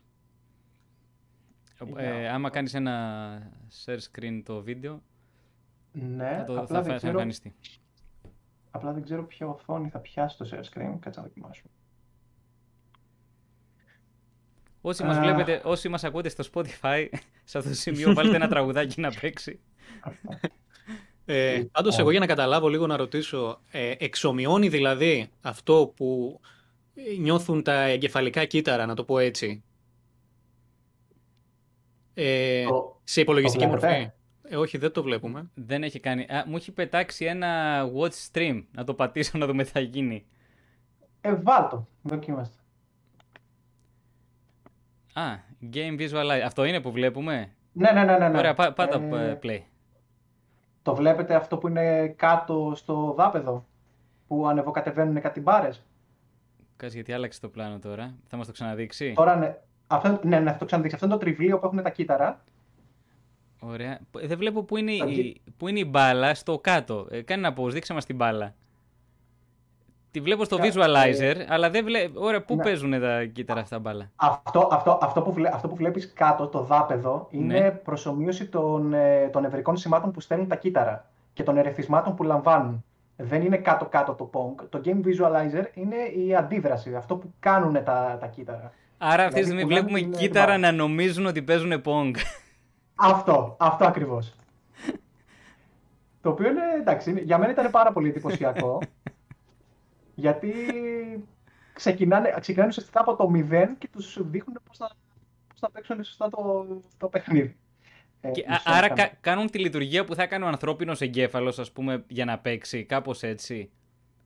Ε, έχουν ένα task, τους δίνουν ένα task και μαθαίνουν πώς να το κάνουν. Ε, πι- το συγκεκριμένο έγινε σε συνδυασμό με, με ένα AI που αναπτύσσει η συγκεκριμένη, η συγκεκριμένη εταιρεία και ο σκοπός τους ήταν να βοηθήσουν το AI να αναπτυχθεί καλύτερα χρησιμοποιώντας νευρικά κύτταρα ή κάτι τέτοιο. Ε, οι ερευνητές είπαν ότι σε καμία περίπτωση δεν μαθαίνουν με την ίδια αποτελεσματικότητα αυτές οι ομάδες κυτάρων, αλλά μαθαίνουν πολύ πιο γρήγορα. Δηλαδή, αν βάλεις το, το AI και τα κύτταρα να μάθουν ένα task, τα κύτταρα θα αρχίσουν να το κάνουν σωστά πολύ πιο γρήγορα από ότι το, το AI που χρησιμοποιούν. Θυμίζει λίγο Robocop, έτσι, λίγο, να, να, να το πω καλύτερα, λίγο singularity. Ναι. Μπαίνουμε σε εποχή Ε, singularity σιγά σιγά. Αυτό και οι ερευνητές λένε ότι κοροϊδεύουν ας πούμε, το, τα κύτταρα ότι τα έχουν βάλει σε Matrix, το οποίο είναι λίγο dark, αλλά ναι. Ε, εντάξει, Mm. τώρα για το... Έχουν, αναφέραν κάποια άρθρα που διάβασα κάτι για ηθικό θέμα, δηλαδή αν, τα, αν, αν υπάρχει συνειδητότητα σε τέτοιο βαθμό κτλ. Το οποίο είναι πολύ far-fetched. Δηλαδή, σε τέτοια επίπεδα δεν μιλάς για, για διεργασίες που παράγουν συνειδητότητα. Είναι πολύ τραβηγμένο. Αλλά Δηλαδή, είναι είναι- εντυπωσιακή εργα- Μια μορφή ζωής Ε; που η μοναδική της χαρά στη ζωή είναι να παίζει Pong. Μια τραγική μοίρα. Είναι, είναι ένας αιώνιος gamer στο πιο βαρετό παιχνίδι επιτυχίας. Αυτό είναι επεισόδιο Black Mirror, παιδιά, πραγματικά. Είναι Ναι. επεισόδιο Black Mirror. Δηλαδή, Αυτό που να μπαίνει σε μία λούπα, σε έναν ατέρμον βρόχο και να παίζει συνέχεια Pong. Είναι Ακριβώς. φοβερό. Ακριβώς. να ξυπνήσεις μια μέρα και να συμβαίνει αυτό και να μην μπορείς να το σταματήσεις. Είναι, Είναι- εφιάλτης. Κοίταξε, Κα- Γκαντεμιά. Α, από, την, από, από την άλλη, βλέπεις και τη δική μας πραγματικότητα, πόσο Black Mirror έχει καταντήσει και αυτό είναι και το επόμενο θέμα το οποίο είναι να συζητήσουμε. Το πώς μια ταινία οπτικοποίησε την παράνοια που ζούμε το τελευταίο, το τελευταίο διάστημα με το κομμάτι της επιστήμης, που είναι και εξαιρετική ταινία για το Don't Look Up, λέω. Ναι. Ε, από τις καλύτερες παραγωγές του, του Netflix, νομίζω ήταν παραγωγή του Netflix που έχει βγει το τελευταίο διάστημα. Ε, την είδατε και οι δύο από ό,τι Ναι, ναι, ναι, ξέρω. Μμμ. Βέβαια.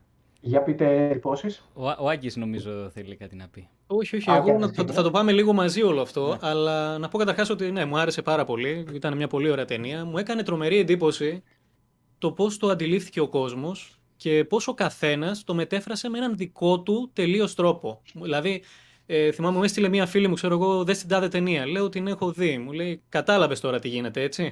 Ναι, Λέω, μην- τι μην γίνεται, κάνουμε ξέρω εγώ. spoiler όμως για τον κόσμο που δεν το έχει δει. να όχι, μείνουμε όχι, στην όχι, δεν ουσία. θα πω πολλά, δεν θα πω. Ναι, γίνεται αυτό και αυτό τέλο πάντων, ότι οι επιστήμονε έτσι, ξέρετε πού το πάω, να μην πω και πολλά. Και μου έκανε τρομερή εντύπωση, γιατί μετά άρχισαν να ξεπετάγονται και διάφορα άρθρα από δισιογραφικά sites, τα οποία ο καθένας έλεγε το μακρύ του και το κοντό του. Άλλα ήταν υπέρ της κυβέρνησης. Να, δείτε η κυβέρνησή μας έτσι. Άλλοι ήταν υπέρ της αντιπολίτευσης. άλλοι κράζανε γενικά το σύστημα και ήταν ε, πιο αναρχικά, να πούμε κανάλια. Ο καθένας έλεγε ό,τι ήθελε. Και λέω, είναι μαγικό. Είναι μαγικό το πώς ο καθένας μεταφράζει μία ταινία όπως θέλει και πέρα από αυτό το κομμάτι, άντε το μετέφρασες. Είναι μια ταινία, δεν πρέπει να το ξεχνάμε.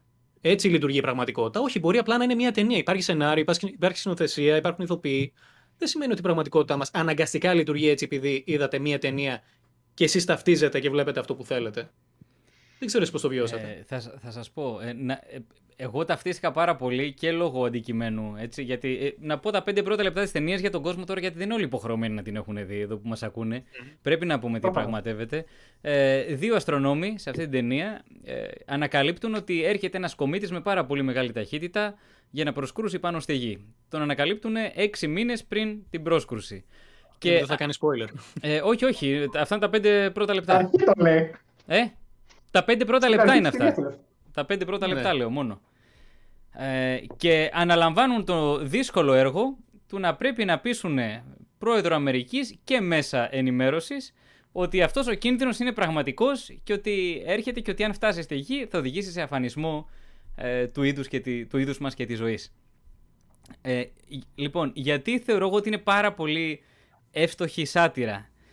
Μ' άρεσαν ε, δύο-τρία πράγματα στην ταινία. Έτσι. Το, το πρώτο πράγμα το οποίο μου άρεσε είναι το ότι έδειξε το πόσο τα μέσα ενημέρωσης δεν παίρνουν στα σοβαρά τις επιστημονικές επισημάνσεις, τα επιστημονικά επιτεύγματα και θα έρθουμε με το παράδειγμα αυτό τώρα με το James Webb, έτσι, που είναι σαν να είναι κομμένο και ραμμένο. Δηλαδή, το σατυριζει πολύ ωραία η ταινία. Ε, υπάρχει δηλαδή, πάλι σχετικά στην αρχή της ταινίας, δεν είναι κανένα τρελό spoil. Ε, όταν πάνε αυτοί οι δύο αστρονόμοι καημένοι να πούνε σε μια εκπομπή ότι υπάρχει αυτό το πρόβλημα, έχουν βάλει πριν από αυτούς να μιλήσει μια pop τραγουδίστρια για τον χωρισμό της με ένα τράπερ και αυτό είναι το πιο σημαντικό πράγμα που θα συζητηθεί στην εκπομπή και εκεί πέρα τα ratings ε, παίρνουν φωτιά και όταν είναι αυτοί οι άνθρωποι να μιλήσουν ε, στην ουσία για την επιβίωση της ανθρωπότητας τα ratings πιάνουν πάντο, κανείς δεν δίνει σημασία και έχουν μόνιμα αυτή την, αυτό το στυλάκι αντιμετώπισης ε, τα μέσα. Αυτό μου θύμισε πάρα πολύ ελληνικό μεσημεριανάδικο ή πρωινάδικο ή ακόμα και ειδήσεις σε ορισμένους σταθμούς που αντιμετωπίζουν τα επιστημονικά επιτεύγματα με μια ελαφρότητα. Ε, το άλλο σημείο που μου άρεσε είναι ένα σημείο όπου ο Ντικάπριο, ο οποίος έπαιξε και καταπληκτικά θεωρώ, γιατί ήταν εντελώς κόντρα ρόλος. Ο Ντικάπριο συνήθως, ξέρετε, παίζει τον ε, πολύ cool τύπο, τον ε, όμορφο κτλ. Εδώ ήταν ένας αστρονόμος και μπήκε πάρα πολύ καλά στο ρόλο. Α πούμε, ο σοβαρός επιστήμονας και όχι ο. Τι να πω τώρα. Ε, όπου βγάζει έναν λόγο καταπληκτικό κάποια στιγμή μέσα στην ταινία, κατακρίνοντας ε, τον τρόπο που τα μέσα αντιμετωπίζουν ε, αυτή την κατάσταση. Και εκεί τα λόγια που λέει, δεν θα πω τι λόγια λέει, αλλά θεωρώ ότι είναι, χτυπάνε στο κέντρο ε, το σύστημα όλο αυτό του lifestyle, το, το, το δίθεν όλο αυτό σύστημα. Αυτό μου άρεσε πάρα πολύ. και αρχίζει βέβαια και, και κιόλας ε, Πώς το λένε, δείχνει και ένα πρόβλημα το οποίο το είδαμε τώρα με την πανδημία. Έτσι, ότι ο επιστήμονας καμιά φορά είναι ο τελευταίος άνθρωπος που ακούμε. Παίζουν ρόλο πολιτικές, ε, δηλαδή ε, ε, η, πρόεδρη, η, πρόεδρος Αμερικής έχει άλλα κριτήρια, ας πούμε, με τα οποία κρίνει την κατάσταση. Και όχι τα επιστημονικά κριτήρια. Κριτήρια πολιτικά, ας πούμε, κριτήρια δημοφιλίας και τέτοια. Νομίζω ότι το χρησιμοποιούν τον επιστήμονα όταν, όταν είναι, πώς το λένε, όταν η άποψη ταιριάζει με αυτά που θέλουν να, να, να ακουστούν, όταν υπάρχει αντίλογος, ε, εκεί πέρα εξαφανίζεται, τον έχουμε απλά για, πώς το λένε. Ναι, η εργαλειοποίηση της επιστήμης. Για να γεμίζει, για να γεμίζει ο χρόνος του, του εκάστοτε δελτίου της εκάστοτε εκπομπής. Έτσι. Λίγο στο τέλος, εκεί στο κλείσιμο που είναι τα νέα τα μη σοβαρά, ας ναι. πούμε, να, είναι και αυτό, ας πούμε. Έτσι. έτσι λοιπόν εμφανίστηκε και η εκτόξευση του James Webb, ε, που, που είναι αυτό το τεράστιο επίτευγμα της ανθρωπότητας. Έτσι παρουσιάστηκε από συγκεκριμένο δελτίο ειδήσεων. Ε, δεν έχει σημασία τώρα να μπούμε στις λεπτομέρειες, γιατί θα μπορούσε να είναι οποιοδήποτε δελτίο ειδήσεων στην πραγματικότητα. Ήταν 25 δευτερόλεπτα το, η κάλυψη, το ρεπορτάζ αυτό. Αμέσως προηγουμένως είχε προηγηθεί 5-10 λεπτά για το πώς περνάνε, τι αγοράζουν οι Έλληνες τώρα στις χριστουγεννιάτικε αγορές τους, και στο δεκάλεπτο. 25 δευτερόλεπτα για το James Webb, όπου από τις 7 πληροφορίες που αναφέρθηκαν, οι 6,5 ήταν εντελώς λάθος.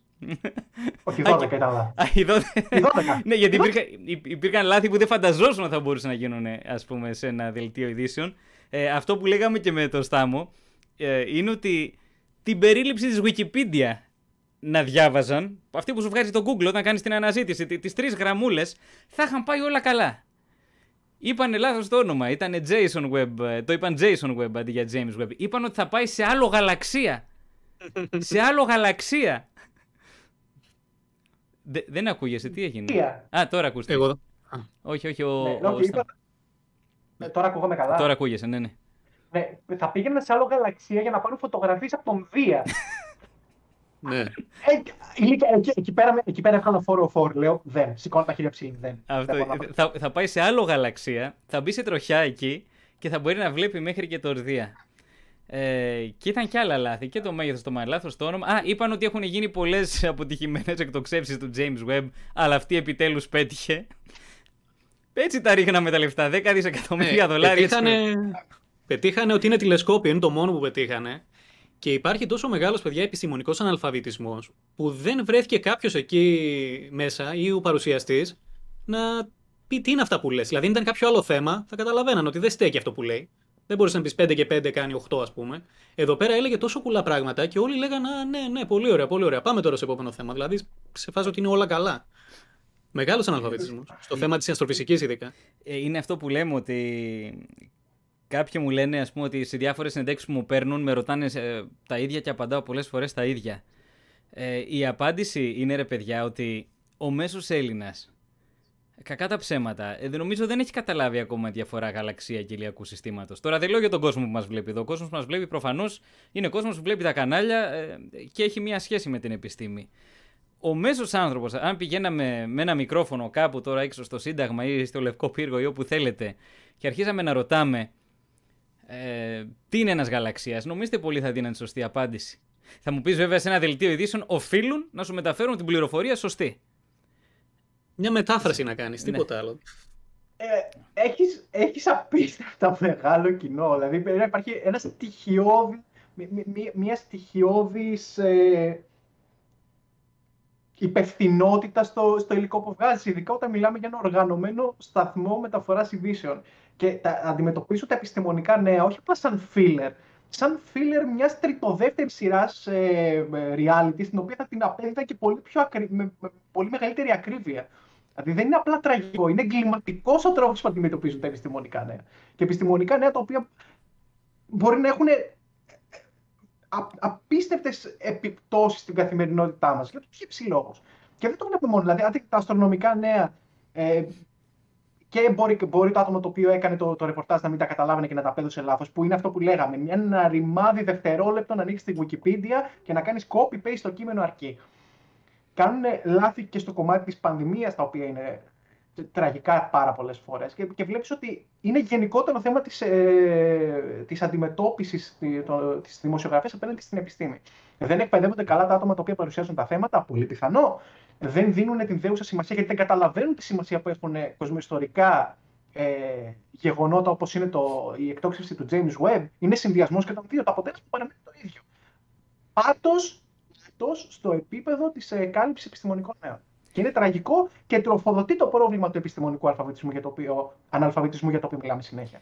Συμφωνώ απόλυτα γιατί ε, ξέρεις τι, και ο θεατής κιόλας θα σου πει καλά, δώσαμε 10 δισεκατομμύρια δολάρια για να βλέπουμε μέχρι το Δία ε, και θα έχει και δίκιο. Το Δία το βλέπει και με το τηλεσκόπιο του στο μπαλκόνι. Οπότε δημιουργεί ένα αρνητικό κλίμα έτσι κι αλλιώς. Αλλά εγώ θα σου πω και κάτι άλλο. Δεν είναι μόνο ότι είναι επιστημονικά νέα και εμείς πες ότι ασχολούμαστε με την επιστήμη και μας αρέσει και την αγαπάμε. Υπάρχει ε, απόλυτη άγνοια για το τι είναι ένα ιστορικό γεγονός και τι δεν είναι. Τι είναι ένα σημαντικό γεγονός και τι δεν είναι. Όχι επιστημονικό απαραίτητα, σημαντικό.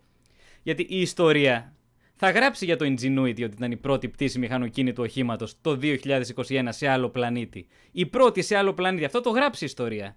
Όπως θα γράψει και για το James Webb η ιστορία. Είναι βέβαιο θα το γράψει. Το τι ψώνισαν οι, οι Έλληνες στα Χριστούγεννα το 2021, την ιστορία δεν την ενδιαφέρει καθόλου. είναι, τι πουλάει και τι δεν πουλάει. Δηλαδή οι ειδήσεις, γενικά η τηλεόραση αυτό βλέπει. Τι πουλάει, τι δεν πουλάει. Τώρα είναι αδιανόητο να γνωρίζουν όλοι τους παίκτες από το Survivor, το τι έγινε στο χθεσινό επεισόδιο και να μην ξέρουν αυτά τα κοσμοϊστορικά γεγονότα. Είναι, μου κάνει τρομερή εντύπωση. Τρομερή. Ε, δεν, δεν μπορώ να καταλάβω. Εντάξει, ε, θα μου πείτε, είμαστε ένα πολύ μικρό κομμάτι ε, του, του YouTube συγκριτικά, αλλά βλέπω ότι υπάρχουν άτομα τα οποία ενδιαφέρονται για την επιστήμη. Ναι, πουλάνε οι χαζομάρες και τα λοιπά, δεν θα πω όχι, προφανώς. Αλλά το θεωρώ πολύ περίεργο ότι δεν πουλάει η επιστήμη, δεδομένου ότι κανάλια... Θα, θα μείνουμε στα αστρονομικά, γιατί τα αστρονομικά πιάσαμε δεδομένου ότι κανάλια όπως, το, όπως του Παύλου έχουν τέτοια απήχηση. Δεν, είναι, δεν το καταλαβαίνω ότι τα επιστημονικά δεν μπορούν να πουλήσουν σε ένα δελτίο ειδήσεων αν παρουσιαστούν με σωστόν τρόπο. Ναι, έχεις πολύ περιορισμένο χρόνο να παρουσιάσεις κάποια θέματα. Αυτό είναι το, το, το business model που έχουν τα κανάλια. Αλλά τουλάχιστον προσπάθησε να συμπυκνώσεις σωστές πληροφορίες σε αυτά τα λίγα λεπτά. Είναι ένας αυτοτροφοδοτούμενος ναι. κύκλος, ε, Στάμο, γιατί όταν στο παρουσιάζει έτσι το θέμα του Τζέιμ, δηλαδή και εμένα που με ενδιαφέρει πάρα πολύ το διάστημα, όπως έχετε καταλάβει, αν έβλεπα ένα τέτοιο ρεπορτάζ και πες ότι δεν ήξερα τίποτα για το θέμα, ε, θα έλεγα εντάξει δεν φαίνεται σημαντικό. Το πέρασαν σε 25 δευτερόλεπτα, θα βλέπει μέχρι το Δία. Εντάξει, το θα πάει σε άλλο γαλαξία είναι σημαντικό. γιατί ούτε το Enterprise από το Star Trek δεν μπορούσε να πάει σε άλλο γαλαξία. Τέλος πάντων, το, το βάζω αυτό στην άκρη. Αλλά ε, η αδιαφορία του δημοσιογράφου για το αντικείμενο ε, βγαίνει προς τα έξω. Δεν ενδιαφέρονται και αυτό βγαίνει προς τα έξω. Οπότε με τη σειρά του και ο κόσμος δεν θα ενδιαφέρεται. Δηλαδή, συμφωνώ ότι αν παρουσιαζόταν με ένα ωραίο τρόπο, ε, πολλοί κόσμοι θα κάθονταν και θα το έβλεπε και θα είχαν τελικά τηλεθέαση. Είναι ένας περίεργος κύκλος ε, άγνοιας. Παρενθεσούλα, ε, να καλωσορίσουμε στην παρέα ο Neverlander, ο Γιώργος, ε, που κάνει αυτά τα εκπληκτικά βίντεο για τα ε, παιδικά, τα πάρα πολύ ωραία. Ε, Καλησπέρα. Και είναι μέσα και ο Χρήστος ο Κυριακίδης από το κανάλι It's Just Physics, συνάδελφος. Μπράβο. Γεια σου, γεια σου Χρήστο. Γεια σου Χρήστο. Ναι, ο Χρήστος, καλησπέρα Χρήστο. Ναι, ο Χρήστος κάνει πολύ ωραία βίντεο περί, περί διαστήματος. Ε, περί φυσικής γενικώς. Περί φυσικής γενικά, ναι. Με πολύ μεράκι. Ισχύει. Πραγματικά. Ε, και μιας και για να, για, να, για να καθαρίσει λίγο ο εγκέφαλό μου από την παράνοια που λέγεται ελληνικά μέσα ενημέρωσης και για να μείνουμε λίγο στα, στα θέματα περί, περί επιστήμης και διαστήματος. Ε, Παύλο, θέλεις να μας πεις δύο λόγια για την πρώτη, γιατί κολλάει κιόλας και με, το, με τον Don Luca, για την πρώτη αποστολή διαστημικής ναι. ε, συνοπλανητικής άμυνας. Βέβαια, βέβαια, για τον DART, το περίφημο DART. Ε, ευτυχώς η πραγματική NASA και η πραγματική ESA είναι αρκετά πιο σοβαρές από αυτές που είδαμε στο, στο Don't Look Up. Ε, υπάρχει λοιπόν, εκτοξεύτηκε το Νοέμβρη, μια άλλη ιστορική αποστολή που πάλι δεν, δεν ξέρω αν παρουσιάστηκε σε κανένα μέσο. Αν την είδε κάποιος από τους θεατές εδώ που μας ε, παρακολουθούν, να μας το πει. Η πρώτη αποστολή πλανητικής άμυνας στην ιστορία της ανθρωπότητας. Είναι ένα σκάφος το οποίο θα προσκρούσει με μεγάλη ταχύτητα πάνω σε έναν ε, αστεροειδή και θα προσπαθήσει να του αλλάξει λιγάκι την τροχιά. Δεν κινδυνεύουμε από αυτόν τον αστεροειδή σε καμία περίπτωση, ούτε πριν ούτε μετά την πρόσκρουση, γιατί κάποιοι λέγανε, ας πούμε έτσι, λίγο κομικά, ναι, ότι εξαιτίας της πρόσκρουσης τελικά θα πέσει πάνω μας. Όχι, δεν υπάρχει καμία τέτοια περίπτωση. Γι' αυτό έχει επιλεχθεί άλλωστε ο συγκεκριμένο στόχος. Ε, μάλιστα είναι σε ένα διπλό σύστημα αστεροειδών. Είναι ένας μικρός αστεροειδής που γυρνάει γύρω από έναν μεγάλο αστεροειδή. Το, το DART, το σκαφάκι, θα πέσει πάνω στον μικρό. Και έτσι θα αλλάξει λίγα λεπτά η περίοδος περιφοράς του μικρού αστεροειδούς γύρω από τον μεγάλο. Ε, αυτή λοιπόν είναι πρόβα τζενεράλε για να δούμε τι μάζα πρέπει να έχει ένα σώμα, τι ταχύτητα πρέπει να έχει ένα σώμα το οποίο θα στείλουμε σε έναν αστεροειδή για να προσκρούσει πάνω του, προκειμένου να του αλλάξει αρκετά την τροχιά. Όταν λέμε αρκετά, μην φανταστείτε ότι πρέπει να αλλάξει πολύ. Αν τον προλάβεις νωρίς, μπορεί να την αλλάξεις και με μια ελάχιστη ταχύτητα να αλλάξεις και μπορεί να είναι αρκετό ώστε τελικά να μην πετύχει τη γη. Ε, οπότε είναι η πρώτη μεγάλη πρόβα που κάνουμε και εγώ θα πω επιτέλους. Δηλαδή η ανθρωπότητα για μένα από πολύ νωρίτερα έπρεπε να έχει κάνει τέτοιες αποστολές και ευτυχώς που επιτέλους ε, το κάνει.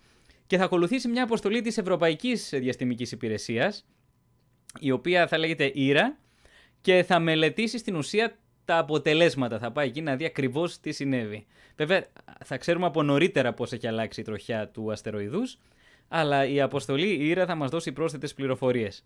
Να πω εδώ ένα από τα αρνητικά της ευρωπαϊκής αποστολής. Κανονικά έπρεπε να φύγει μαζί με τον DART. Έπρεπε να φύγει τώρα, τον περασμένο Νοέμβρη, ας πούμε, περίπου. Αλλά τελικά θα φύγει μετά από κάποια χρόνια. Λόγω γραφειοκρατίας υπήρξε μεγάλη καθυστέρηση στο Ευρωπαϊκό Κοινοβούλιο για το αν πρέπει να διατεθούν τα κονδύλια αυτά ή δεν πρέπει. Τελικά δόθηκαν ευτυχώς, αλλά υπάρχει αυτή η μεγάλη καθυστέρηση με όλη αυτή την κατάσταση. Ε, αλλά σε ε, πάση περιπτώσει είναι και αυτό θεωρώ ένα ιστορικό γεγονός το οποίο συνέβη αυτή τη χρονιά και το οποίο δεν καλύφθηκε καθόλου από τα μέσα ενημέρωσης. Α, και να πω κάτι ακόμα. Ε, ε, ευκαιρία στα μου, επειδή μας το έχουν πει πάρα πολλές φορές και ξέρεις και εσύ ναι. το απαντάς αυτό πολύ συχνά, γιατί να ξοδεύουμε τόσα λεφτά στις ε, διαστημικές αποστολές. Λοιπόν, αυτή η αποστολή, η αποστολή DART που θα μας μάθει πώς να, προστατεύουμε από τον, πώς να προστατεύουμε τον πλανήτη και να μην αφανιστεί το ανθρώπινο είδος και όλα τα ζώα. αυτό, το, αυτό το μικρό πραγματάκι έκανε 300 εκατομμύρια δολάρια. Για την ταινία Spider-Man, μέσα σε δύο εβδομάδες, παιδιά, από τη στιγμή που κυκλοφόρησε, ε, είναι κοντά στο 1,5 δισεκατομμύριο δολάρια το box office. Δηλαδή όλοι μας, οι πολίτες αυτού του πλανήτη, θεωρούμε σημαντικότερο να δούμε έναν ήρωα να χοροπηδάει από πολυκατοικία σε πολυκατοικία και από ορονεξή σε ρονοξύστη για δύο ώρες τρώγοντας popcorn από το να δώσουμε λεφτά για να σώσουμε τον πλανήτη, έτσι. Το λέω γιατί, γιατί το ακούμε συνέχεια. Γιατί δίνουμε τόσα λεφτά; Όχι, εσύ δίνεις πολλά λεφτά όταν πηγαίνει. Δεν λέω να μην πας στο Spider-Man. Αλλά θα πρέπει να δεις όλες τις ανθρώπινες δραστηριότητες Το απόλυτο νούμερο είναι μεγάλο, 300 εκατομμύρια. Ναι, δεν, δεν τα έχεις στην τσέπη σου. Προφανώς βγαίνει από εκατομμύρια πολίτες της Αμερικής βγαίνει αυτό το ποσό. Είναι Βγαίνει- ψίχουλα. είναι ψίχουλα. Είναι κάτω, ε, η, η NASA, ο προπολογισμό της, είναι κάτω από το 0,5% του, προ, του προπολογισμού του εθνικού των Ηνωμένων Πολιτειών. Κάτω από το 0,5% όταν οι στρατιωτικές δαπάνες είναι 15%. Κοντά στα 600 δις είναι, αν δεν κάνω λάθος, το, ο ετήσιος προϋπολογισμός των ΗΠΑ για τα στρατιωτικά. Ε, ε, Παίζει και παραπάνω. Ε, Ναι, ναι, και α- αλλάζει αυτό. Αυτά κυμαίνονται, αλλά η τάξη μεγέθους είναι αυτή που σου λέω. Δηλαδή περίπου ε, πόσα, 30 φορές πάνω. Τίποτα. Ε, Απολύτως ναι. τίποτα. Η, Να- η, η NASA είναι... τέλ- Ας μην, ας μην πούμε σε αυτή τη διαδικασία. Απλά το λέω επειδή είναι μια πολύ συχνή κριτική, αλλά τελικά πρέπει να δεις και εσύ ως πολίτης που όταν σε αφήνουμε ελεύθερο, δεν το λέω λες και είμαι τύρανος, όταν σε αφήνουμε ελεύθερο, προφανώς όλοι είμαστε ελεύθεροι να επιλέξουμε πού θα βάλουμε τα λεφτά μας και καλά κάνουμε, αλλά ε, τελικά πού τα βάζεις, τα βάζεις αυτά που θα σώσουν την ανθρωπότητα, προφανώς δεν θα τα έβαζες εκεί. Νομίζω ο μέσος άνθρωπος δεν τα έβαζε. Αν, αν ρωτούσαμε το μέσο άνθρωπο, θες να δώσεις ένα 5 ευρώ το χρόνο, γιατί τόσο θα σου βγει, ένα 5 ευρώ το χρόνο για να φτιάξουμε την ε, πλανητική μας άμυνα. Θα σου λέει, μπα, θα πιω καμιά μπύρα με αυτό το 5 ευρώ, μωρέ. Σιγά τώρα, πλανητική άμυνα και τέτοια. Μία, παρέ, μία παρένθεση πριν σου κάνω μια ερώτηση, γιατί κάποιος γράφει για, τη- για, επιστή, για θεολόγους που προσέλαβε η NASA. Αυτό είναι χαζομάρα. hoax, παιδιά, είναι κυκλοφορήσε- Ναι, ε, ήταν, πρόκειται για ένα, προ, ε, για ένα πρόγραμμα που χρηματοδότησε το Κέντρο Θεολογικής Έρευνας, η NASA. Ε, αυτό κράτησε από το 15 μέχρι το 18 και συμμετείχαν ερευνητές από, κοινο- από τομείς κοινωνικών επιστημών για να εξετάσουν τον αντίκτυπο της βιοαστρονομίας στην κοινωνία. Ε, δεν, ήταν, ε, δεν προσέλαβαν άτομα για να δίνουν συμβουλές στην NASA. Ήταν ένα πρόγραμμα το οποίο συγχρηματοδοτήθηκε για να εξετάσουν ε, κοινωνικές παραμέτρους μιας συγκεκριμένης, ε, ε, ενός συγκεκριμένου τομέα έρευνας. Δεν χρηματοδότησε η NASA κάποιον για να της δίνει συμβουλές για το αν υπάρχει Θεός στο διάστημα, έτσι. Να το ξεκαθαρίσουμε αυτό. Και κλείνοντα την παρένθεση, ε, Παύλο, για το θέμα με τον DART, ε, πέρα από το κομμάτι του ότι θα προσπαθήσουν να αλλάξουν την πορεία αστεροειδή, επειδή ανέφερες το πολύ λογικό κιόλας ότι όσο πιο νωρίς το, το βρεις και αλλάξεις την πορεία του, τόσο πιο μεγάλη θα είναι η απόκληση που θα έχει από την νέα γη. Υπάρχει αυτή τη στιγμή κάποιο σύστημα το οποίο ε, ελέγχει ενεργά τέτοια σώματα τα οποία Ναι. μπορεί να προσκρούσουν στην γη. Και όχι μόνο υπάρχει, η NASA έχει και κατάλογο με όλα τα κοντινά αντικείμενα. Οι Κοντινά θεωρούμε αυτά που έρχονται πιο κοντά στον ήλιο από 1,3 αστρονομικές μονάδες. Ε, αστρονομική μονάδα είναι απόσταση γης ηλίου. Ο, ό,τι πλησιάζει πιο κοντά από 1,3 το θεωρούμε κοντινό και έχει και μία λίστα με τα δυνητικά επικίνδυνα ε, αντικείμενα που είναι αυτά που οι τροχές τους διασταυρώνονται με την τροχιά της γης γύρω από τον ήλιο. Αυτά είναι που τα θεωρούμε ότι κάποια στιγμή μέσω των αλληλεπιδράσεων με- με τα άλλα ουράνια σώματα θα μπορούσαν κάποια στιγμή να αποκτήσουν μια τέτοια τροχιά. Έχει βελτιωθεί πάρα πολύ η μέθοδος ανείχνευσής τους και διαρκώς ε, βελτιώνεται, ε, αλλά χάνουμε ένα μεγάλο μέρος των αντικειμένων. Δηλαδή πράγματι κάποια, πολλά μας ξεφεύγουν. Πρέπει να είμαστε λίγο, στο 50, ε, λίγο πάνω από το 50% ανακαλύπτουμε αυτών που υπάρχουν. Τα πιο μεγάλα βέβαια, αυτά που θα έκαναν αφανισμό ε, μεγάλο ας πούμε, τύπου δεινοσαύρων ε, πριν από 66 εκατομμύρια χρόνια, αυτά πράγματι τα εντοπίζουμε εύκολα. Αλλά αυτά που θα μπορούσαν να καταστρέψουν ε, μια μικρή πόλη, ας πούμε, που μπορεί να είναι πάνω από 100 μέτρα μέχρι 500 μέτρα κάπου εκεί, αυτά δεν είναι βέβαιο ότι τα ανακαλύπτουμε όλα. Αλλά γίνονται διαρκώς προσπάθειες από την NASA ώστε να τελικά στο τέλος να μην μας ξεφεύγει τίποτα. Και αυτός ο τομέας δηλαδή έχει σημειώσει πολύ μεγάλη πρόοδο. Και αυτή τη χρονιά Εκεί ε, θεω- λήφθηκαν νέα μέτρα ως προς αυτό. Ε, ο- για αυτά τα μικρότερα αντικείμενα, θεωρητικά μιλώντας πάντα, έτσι, όπως το βλέπω ω ένα εξωτερικός παρατηρητή, ότι θα μπορούσε να υπάρχει κάποιο συμπληρωματικό σύστημα με πυράβλους, όπως αυτό που, που έδειξαν και στην, τε- στην ταινία, για να μπορέσουν να το σπάσουν σε μικρότερα κομμάτια Αυτό τα ήθελα οποία να θα είναι ρωτήσω. πιο αυλαβή. Ναι, η, αυ- δεν θεωρείται, η βε- τουλάχιστον σε αυτή τη φάση, δεν θεωρείται η βέλτιστη μέθοδος το να σπάσεις έναν αστεροειδή. Διότι δεν είσαι... Από πο- ψυχώσεις, έτσι. Ε, πώς; Κυρίως από την άποψη κόστους. Νομίζω ότι είναι, χρειάζεται πολύ περισσότερο Α, αφεν, υλικό. αφενός θα έχεις μεγαλύτερο κόστος. Αφετέρου, όταν ε, προκαλείς μία έκρηξη, η, η έκρηξη είναι ε, ανεξέλεγκτο πράγμα. Δεν ξέρεις τι κομμάτι θα κοπεί και με ποιο τρόπο θα κοπεί, γιατί δεν γνωρίζεις πλήρως τη δομή του αστεροειδούς. Μπορεί να προκαλέσεις έκρηξη σε ένα ασθενές ε, σημείο, ας πούμε, ή σε ένα πολύ πυκνό σημείο, ε, με μεγάλη αντοχή του αστεροειδούς και τελικά να καταλήξεις να του φας ένα μικρό κομμάτι. Ενώ όταν πέφτει το σώμα πάνω του και το αντιμετωπίζεις αυτό ως ένα ενιαίο αντικείμενο, μπορείς να υπολογίσεις περίπου πόσο θα αλλάξει η ταχύτητά του. Μπορείς να κάνεις πιο ασφαλείς υπολογισμούς όταν δεν έχεις έκρηξη καταστροφική. Ε, καλά κάνετε και το λέτε, γιατί μου το είχαν γράψει και πολλοί στα σχόλια, γιατί δεν βάλαμε μέσα πυρηνικά. Ε, γιατί δεν μπορείς να προβλέψεις το τι θα γίνει μετά. Και τώρα δεν μπορείς να προβλέψει. και γεώτρηση. Α, για, να, για να μπεις μέσα ναι, νομίζω, τύπου ναι. Bruce Willis, ας πούμε, να φτάσεις στην καρδιά του αστεροειδής, ναι, ναι, ναι, και να κάνεις αυτή την ε, έκρηξη. Ε, μου φαίνεται ε, ότι είναι τόσοι πολλοί αστάθμητοι παράγοντες που μπορεί να πάνε στραβά σε μια τέτοια αποστολή και υποθέτω είναι, είναι ο λόγος που τελικά δεν επένδυσαν σε αυτή τη μέθοδο και κάνουν την απλή μέθοδο της πρόσκρουσης, μάλιστα ένα μικρό αντικείμενο, έτσι. Το DART είναι ένα κυβικό μέτρο σκεφτείτε περίπου σαν μέγεθος. Ένα κυβικό μέτρο που θα πέσει σε έναν αστεροειδή που έχει μια διάμετρο πάνω από 150 μέτρα. Ε, είναι πραγματικά σαν να χτυπάς με βελάκι. Ε, το DART δεν είναι τυχαίο όνομα. Είναι πραγματικά σαν ένα μικρό αντικείμενο, ένα βελάκι που πετάς να σταματήσεις μια νταλίκα. Κι όμως, αν είναι αρκετά μεγάλη η ταχύτητα του βελακίου, μπορεί να αλλάξει έστω και ελάχιστα την ταχύτητα της νταλίκας. Okay. Εντάξει, και μόνο το γεγονός ότι μπήκαν στη διαδικασία, ότι μπαίνουν στη διαδικασία οι επίσημοι φορείς να, να πάρουν στα σοβαρά αυτό το κίνδυνο. Γιατί το, το θυμάσαι, το, το συζητούσαμε από το πρώτο, νομίζω, site το, το κομμάτι της πλανητικής ε, άμυνας και τα stories που έκανε ο Neil deGrasse Tyson που χτυπιόταν με το γνωστό ε, colorful τρόπο του, ας πούμε, για το κομμάτι ότι δεν, ε, δεν παίρνουμε στα σοβαρά τέτοιους κινδύνους. Το γεγονός ότι ξεκίνησαν έστω και σε αυτό το επίπεδο το τεστ πώς θα μπορούσαμε να γλιτώσουμε από τέτοιες καταστάσεις, για μένα είναι πάρα πολύ, πάρα πολύ Πραγματικά. πραγματικά. Μετά είναι και το πόσες πιθανές νέες τεχνολογίες και νέες εφαρμογές θα μπορούσαν να βγουν από αυτές τις προσπάθειες που θα μπορούσαν να εφαρμοστούν και, και στη γη. Είδες ε, πόσα πολλά πράγματα που λέγαμε παλιά σε SciTalks ε, πραγματοποιούνται. Ε; Προβλέψαμε, προβλέψαμε γεγονότα και καταστάσεις. Γερνάμε, στα μου, αυτό λέω. Γερνάμε. Εγώ πήγα να το, να το πάω λίγο πιο ήπια, δεν μ' άφησες, οκ.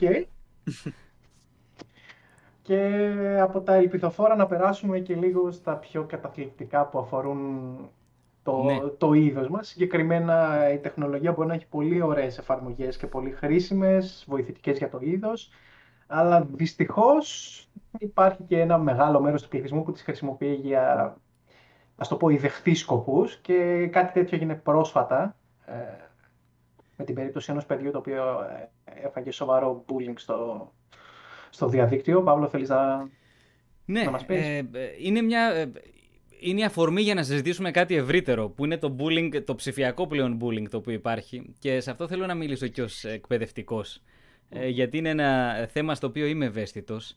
Ε, η αφορμή, όπως λέω, είναι το, ένα περιστατικό το οποίο εγώ το έμαθα μέσα από την εξαιρετική εκπομπή του Άρη Δημοκίδη στο Spotify, το podcast αυτό το εξαιρετικο που κάνει, τα μικροπράγματα.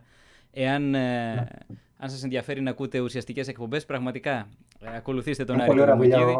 Ναι, κάνει άριστη δουλειά, πάρα πολύ ενδιαφέροντα θέματα, τα αναλύει με πολύ ωραίο τρόπο και τα δομεί πάρα πολύ όμορφα. Είχε κάνει λοιπόν ε, ένα αφιέρωμα σε ένα παιδί, ε, τον, μου έχει δώσει την άδεια να πω και το όνομά του, γι' αυτό το πω έτσι ελεύθερα, τον Βασίλη τον Τσαρακτσίδη, ο οποίος δέχτηκε πάρα πολύ σκληρό bullying από άλλους συμφοιτητές του, είχε πάει να σπουδάσει κινηματογράφο και υπήρξαν, ε, υπήρξε μια ομάδα συμφοιτητών του που αρχικά ενώ ήταν, εν πάση περιπτώσει, ε, καλή επικοινωνία μεταξύ τους, όλα online, γιατί είμαστε και στην εποχή της πανδημίας, οπότε όλα ήταν online, δεν είχαν γνωριστεί από κοντά τα παιδιά, ε, φτάσανε σε σημείο τελικά να του λένε ακραία πράγματα και μάλιστα κατά εξακολούθηση από πράγματα που αφορούν ε, α, απλές ύβρις για αυτόν και την οικογένειά του μέχρι να του εύχονται θάνατο. Ε, με πάρα πολύ άσχημο τρόπο που έφτασε σε τέτοιο σημείο αυτό το πράγμα που αυτό το παιδί αναγκάστηκε να αφήσει τη σχολή του, που ήταν το όνειρό του να σπουδάσει κινηματογράφο, και να πάει σε μια άλλη σχολή, γιατί το έβλεπε αυτό να επιστρέφει διαρκώς και να του δημιουργεί πάρα πολύ σοβαρά ψυχολογικά προβλήματα. Ε, εγώ όταν άκουσα την ε, συνέντευξη που είχε δώσει στον ε, Άρη το Δημοκίδη, ε, ήλπιζα ότι όλο αυτό το πράγμα είχε τελειώσει ε, μετά από τη δημοσιοποίησή του και ότι οι αρχές θα κινούνταν γρήγορα γιατί προφανώς έχει απευθυνθεί σε δικηγόρους και έχει απευθυνθεί στη δικαιοσύνη.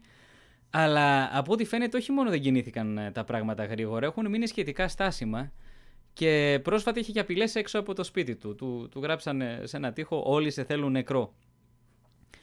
Ε, Οπότε εδώ πέρα έχουμε δύο ε, ε, πράγματα. Το ένα είναι πρώτον πώς προστατεύουμε ένα παιδί από μια τέτοια συμπεριφορά, ένα νέο παιδί που μπορεί να είναι 20-23 χρονών ή και μικρότερο.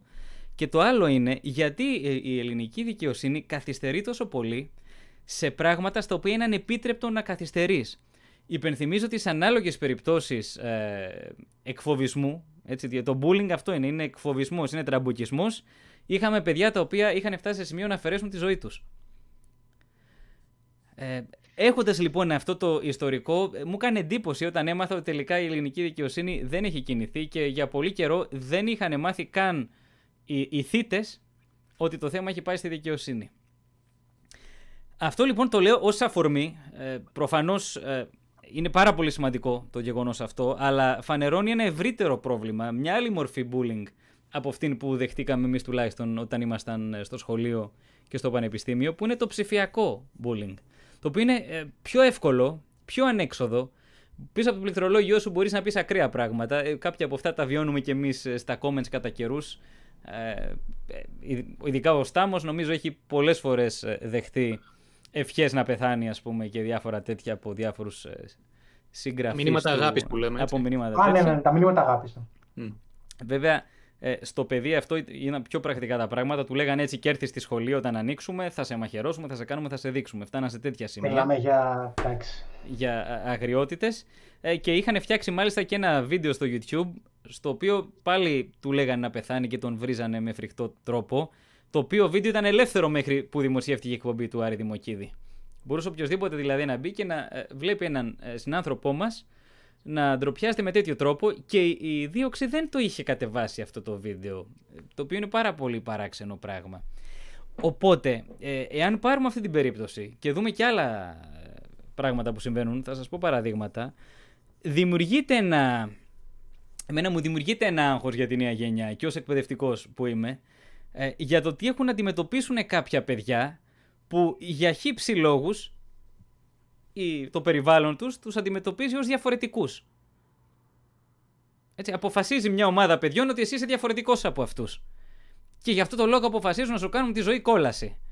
Με ποιο τρόπο λοιπόν πρέπει να ε, λειτουργήσει πλέον η κοινωνία από τη στιγμή που πια αυτό δεν είναι κάτι που το βλέπεις ως καθηγητής; Γιατί αν το δεις μες στην τάξη, μπορεί να το αναφέρεις σε ένα διευθυντή, μπορεί να κάνεις μια παρατήρηση. Όταν πια γίνεται online, δεν υπάρχει κάποια δικλίδα ασφαλεία, δεν υπάρχει κάποιος τρόπος να το επιτηρήσεις. Με αποτέλεσμα αυτά τα παιδιά να το βιώνουν όλο αυτό μόνο, μόνα τους και να μην ξέρουν τι να κάνουν. Ε, και τώρα που ξαναβγήκε το θέμα στη φόρα, βγήκε χάρη στον, ε, στον κομικό τον ε, Ζήση το Ρούμπο, ο, ο οποίος το έβγαλε το θέμα στη δημοσιότητα και έτσι το είδαμε κι όλοι εμείς ξανά. Με έκπληξη, γιατί εγώ σας είπα, νόμιζα ότι είχε τελειώσει το θέμα. Είναι δυνατόν για να προστατευτεί ένας άνθρωπος που δέχεται απειλές για τη ζωή του να πρέπει να βγαίνει στο Instagram ή στο, στο, στους πιο γνωστούς, ας πούμε, στους πιο δημοφιλείς ανθρώπους για να το ε, αποζητάει. Να αποζητάει την ασφάλειά του δηλαδή.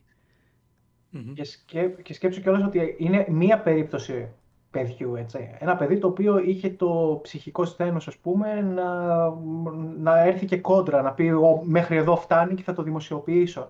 Πόσα είναι τα παιδιά τα οποία είναι πολύ πιο εύθραυστα και ή σε μια τέτοια κατάσταση ε, μπορεί να μην μπουν τίποτα και να την αφήσουν να διονύζεται και να τους ρημάζει ψυχολογικά μέχρι να φτάσουν στα άκρα, ή μπορεί κατευθείαν να φτάσουν στα άκρα και να κάνουν κακό στον εαυτό τους.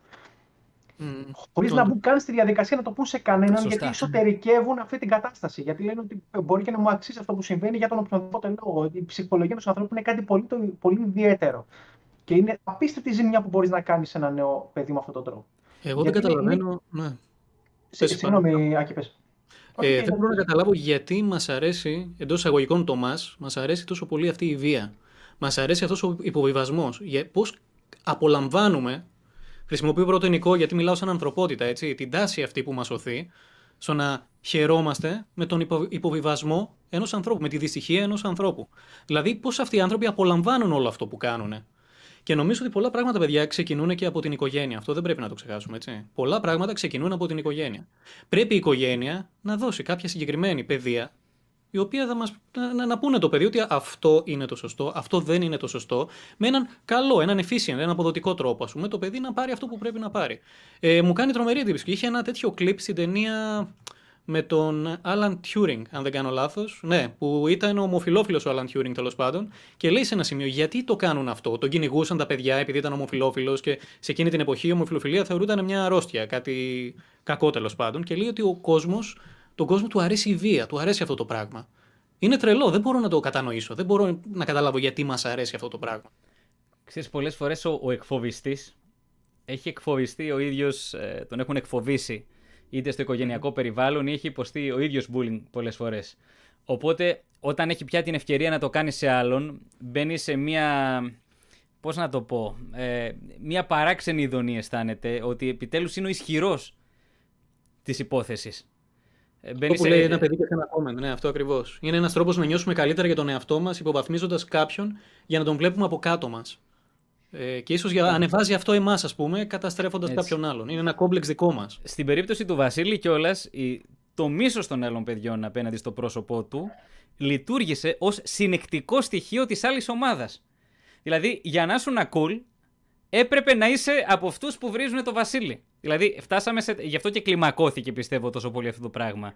Γιατί αποτέλεσε, ε, αποτέλεσε συνεκτικό στοιχείο μιας μικρής κοινότητας, αν θέλεις, ε, φοιτητών. Ε, το οποίο είναι εγκληματικό βέβαια, έτσι, αυτό το πράγμα το οποίο συνέβη. Ε, και υπάρχουν και άλλα περιστατικά, παιδιά. Εγώ βλέπω και, για παράδειγμα, στο TikTok, ε, που ε, το, το έχουν πιο μικρή έτσι, σε ηλικία άνθρωποι, έτσι, παιδιά πολλά σε σχολικές ηλικίες. Έχω πέσει, για παράδειγμα, σε κάποια βιντεάκια, όπου κάνει ένα παιδί, ας πούμε, κάποια βίντεο και από κάτω τον βρίζουν τόσο άσχημα. Και ο, ο Φουκαράς κάθεται και τους απαντάει και είναι να τον θαυμάζεις με την ψυχραιμία που τους απαντάει και με την ευγένεια. Και από κάτω τον βρίζουν. Είσαι έτσι, είσαι αλλιώς. Ε, του εύχονται θανάτους, ας πούμε, κτλ. Και, και αυτός ο καημένος εκεί απαντάει. Γιατί το θέτω ως θέμα, θα μου πείτε ο εκφοβισμός είναι καινούριο θέμα; Όχι, γιατί πλέον είναι κάτι το ανεξέλεγκτο. Ο γονιός, ο καθηγητής, δεν ξέρει ότι αυτό το παιδί υφίσταται bullying στο TikTok.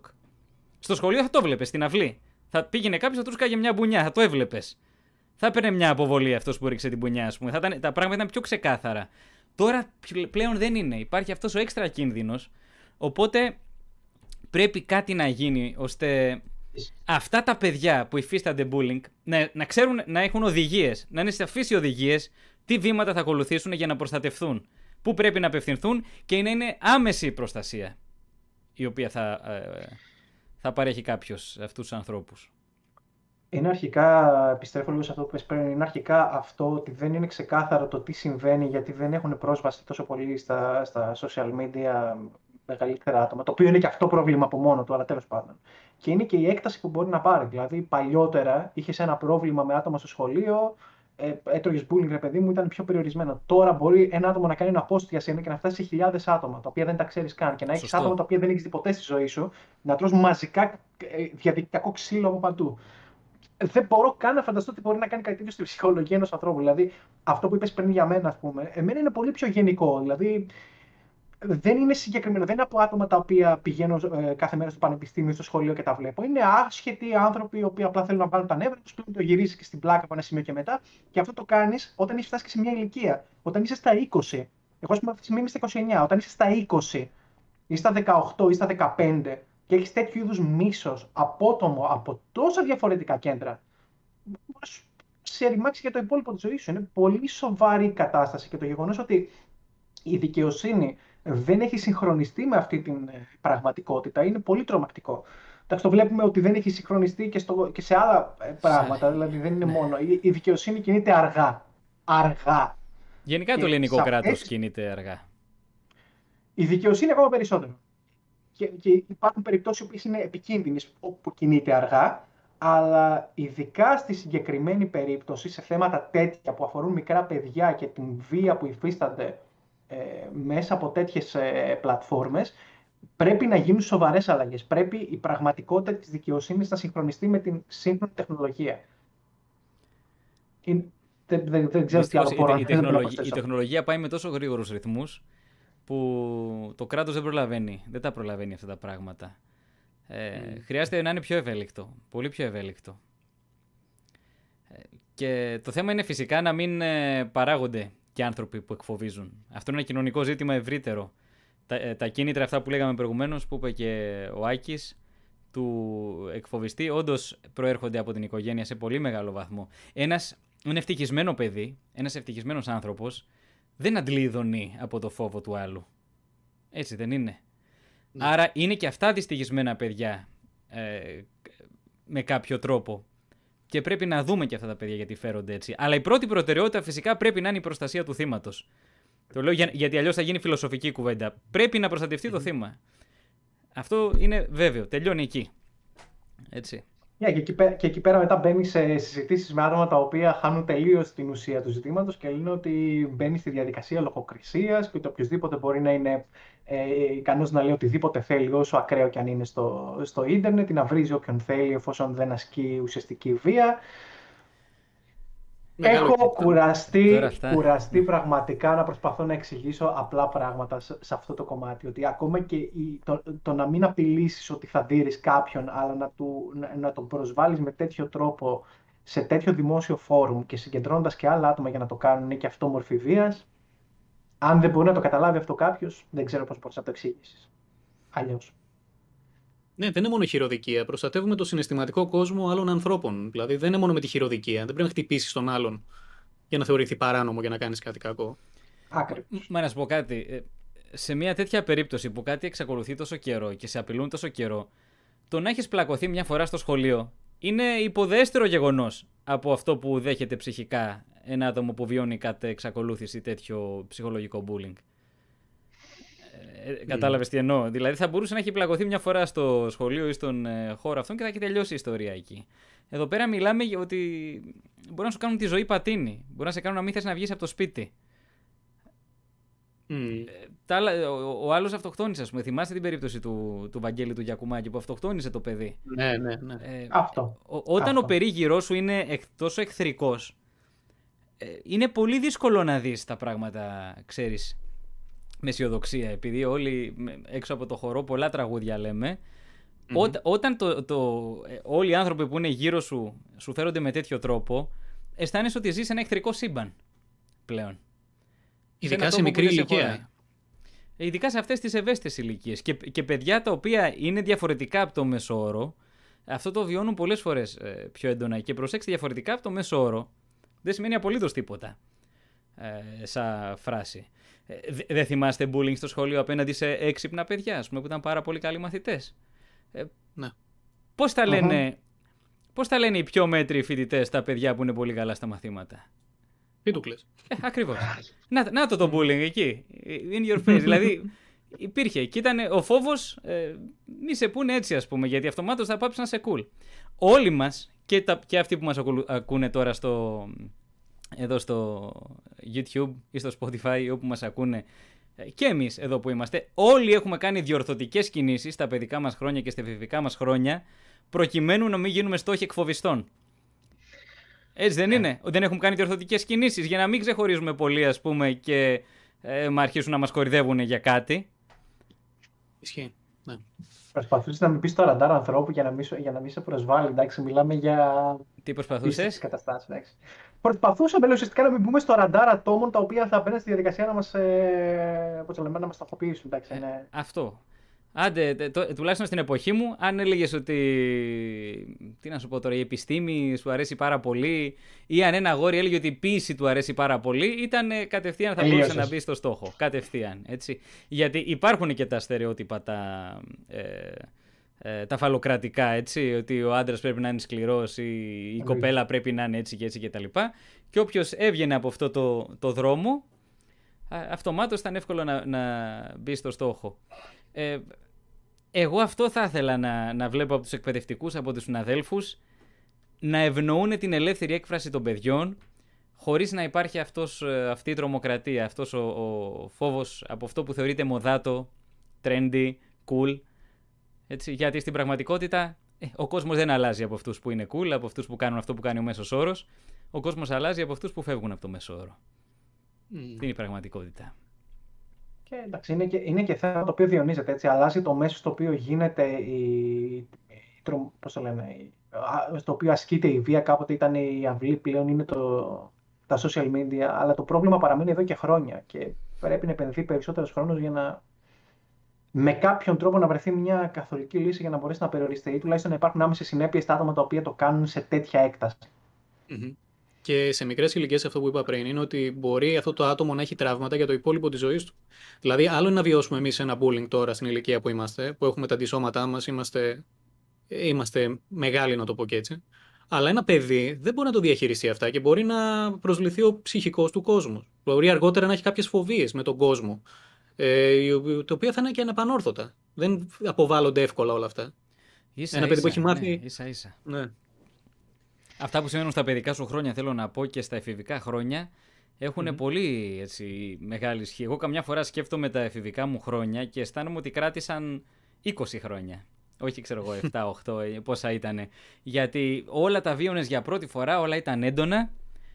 Έτσι δεν είναι, αν σας πω και εσάς, ας πούμε, τα χρόνια του Λυκείου και σας πω τα τελευταία δύο χρόνια, τρία, έχει καμιά σχέση το βάρος που πιάνει στην καρδιά σας ε, η περίοδος του Λυκείου με αυτήν; Καμία σχέση, καμία σχέση. Από ερωτικές απογοητεύσεις έως και το οτιδήποτε που βίωνες, το βίωνες πολύ πιο έντονο όταν ήσουν μικρός. Οπότε το bullying ναι. που θα έτρωγες τότε ε, εντάξει, δεν μπορούσε να το αντέξεις το ίδιο.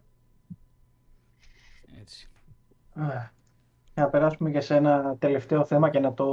Ε, συγγνώμη, Στάμο, πριν πάμε στο επόμενο θέμα, θέλω να πω κάτι, ότι εάν υπάρχει ε, είτε κάποια γραμμή, είτε κάποια, κάποιος τρόπος, ένα παιδί που αισθάνεται ότι δέχεται τέτοιου είδους βία, είτε από τον περίγυρό του, είτε στο σχολείο, είτε οπουδήποτε, κάπου να απευθυνθεί, ας μας το γράψουν μετά στα σχόλια, ε, για να το βάλουμε κι εμείς. Ότι, νομίζω ότι υπάρχουν ε, συγκεκριμένα, ε, έχω νομίζω κρατημένα κι εγώ, εννοείται αν κάποιος έχει να γράψει στο chat και μπορούμε να το βάλουμε στα, στην περιγραφή του βίντεο και θα βάλουμε κι εμείς ότι ναι, αντίστοιχα ναι. ξέρουμε. μετά στα σχόλια. Και για ψυχολογική και για ψυχολογική υποστήριξη που μπορεί να χρειάζονται κάποια άτομα και για το που μπορούν να απευθυνθούν σε περίπτωση που αντιμετωπίζουν τέτοια κατάσταση για να κινηθούν συγκεκριμένες διαδικασίες.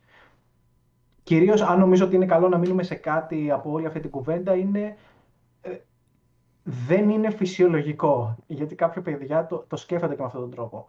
Εντάξει, όλοι βιώνουν bullying, δεν υπάρχει λόγος να κάνω φασαρία κτλ. Όχι, δεν είναι φυσιολογική κατάσταση. Δεν είναι κανένας υποχρεωμένος να, να ζει τη ζωή του με αυτόν τον τρόπο. Τα άτομα που το κάνουν αυτό πρέπει να έχουν ε, επιπτώσεις σε αυτό που κάνουν. Οπότε μπείτε στη διαδικασία να απευθυνθείτε σε ένα άτομο το οποίο εμπιστεύεστε για να μπορέσουν να σας ε, βοηθήσουν να λύσετε αυτή την κατάσταση. Υπήρχε κάτι που λέγανε παρηγορητικά καμιά φορά στα παιδιά που δέχονταν bullying. Ε, το οποίο εντάξει, σε κάποιο βαθμό ισχύει ότι αυτοί που σου ασκούν τώρα ε, bullying κάποτε θα δουλεύουν για σένα. Γιατί συνήθως τα παιδιά που τρώνε bullying, ξέρεις, καμιά φορά είναι οι πολύ καλοί μαθητές. Ε, αυτοί που τους λένε φιτούκλες και φλόρους ή δεν ξέρω εγώ τι άλλο. Ε, μία παρηγοριά που τους λέγανε ήταν αυτή. Ότι κάποια μέρα αυτός που σου κάνει bullying θα δουλεύει για σένα και θα σε παρακαλάει για δουλειά. Γιατί εσύ ε, ίσως φτάσει κάπου ψηλά. Προφανώς είναι γενίκευση, προφανώς ε, δεν είναι πάντα έτσι τα πράγματα. Και αν είναι να, να ξοδεύω το μισό μου μισθό σε ψυχολόγο μέχρι αυτός να έρθει στην ε, κατάσταση να μου ζητάει δουλειά, δώρο να δω. Σωστά. Σωστά. Λοιπόν. Ε... Ξέρεις ποιος είχε φάει τρελό bullying μέχρι νοσοκομείου; Ποιος; Elon Musk. Α, τον, τον, τον κορυδεύανε και τον δέρνανε μέχρι είχε φτάσει νοσοκομείο. Τόσο ξύλο okay. έτρωγε στο σχολείο από τους ε, συμμαθητές του. Α, και αυτό δεν το έχω ξανακούσει. Και αυτή τη στιγμή είναι ο πιο πλούσιος άνθρωπος στο πλανήτη.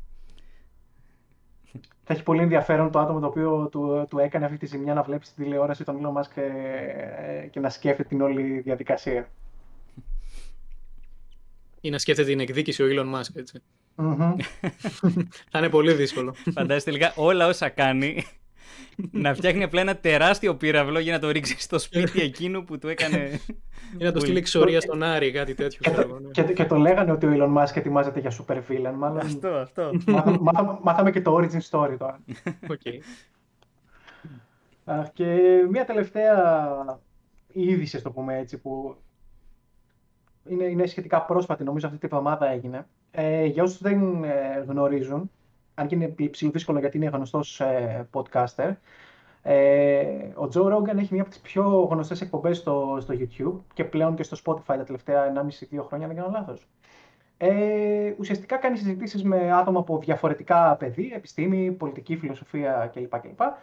Και έχει μείνει κυρίως γνωστός για τις ε, τεράστιες εκπομπές που κάνει. Ε, συγκεκριμένα νομίζω είχε φτάσει μέχρι και τετράωρο σε μία εκπομπή. Θυμάμαι ότι είχε κάνει τρεις ώρες με τον ε, Σαμ Χάρις τουλάχιστον. Τέλος πάντων. Ο Τζο Ρόγκαν έχει κάνει πολύ ωραίες εκπομπές. Ναι, έχει, έχει πολύ ωραίο ιστορικό καλεσμένο στην τέτοια και οι εκπομπές που είχε κάνει με τον Σαμ Χάρις ήταν από τις αγαπημένες μου. Ήταν δύο επεισόδια που είχαν κάνει που ήταν πολύ ωραία συζήτηση. Σε κάθε περίπτωση, το, το μότο του, του Ρόγκαν ε, είναι ότι θέλει να συζητά με όλους ε, και έχει ένα άτομο στην εκπομπή του, το οποίο υποτίθεται ότι κάνει ε, fact-check σε ισχυρισμούς που γίνονται κατά τη διάρκεια της εκπομπής live, ε, για να μην βασίζεται η κουβέντα σε, σε αερολογίες. Το πρόβλημα είναι ότι αυτός ο έλεγχος πρακτικά ή δεν γίνεται σωστά ή δεν γίνεται καθόλου. Και κατά την περίοδο της ε, πανδημίας, ο Ρόγκαν έχει μεταφέρει σοβαρή παραπληροφόρηση και για την ίδια την COVID-19 και για θεραπείες και για τα εμβόλια. Και πρόσφατα μάλιστα είχε ε, ως καλεσμένους δύο από, τους, από τα πιο ηχηρά ονόματα κατά των, ε, των εμβόλιων για την COVID-19, τα οποία τα παρουσιάζει και ως αυθεντίες στο κομμάτι των εμβολίων.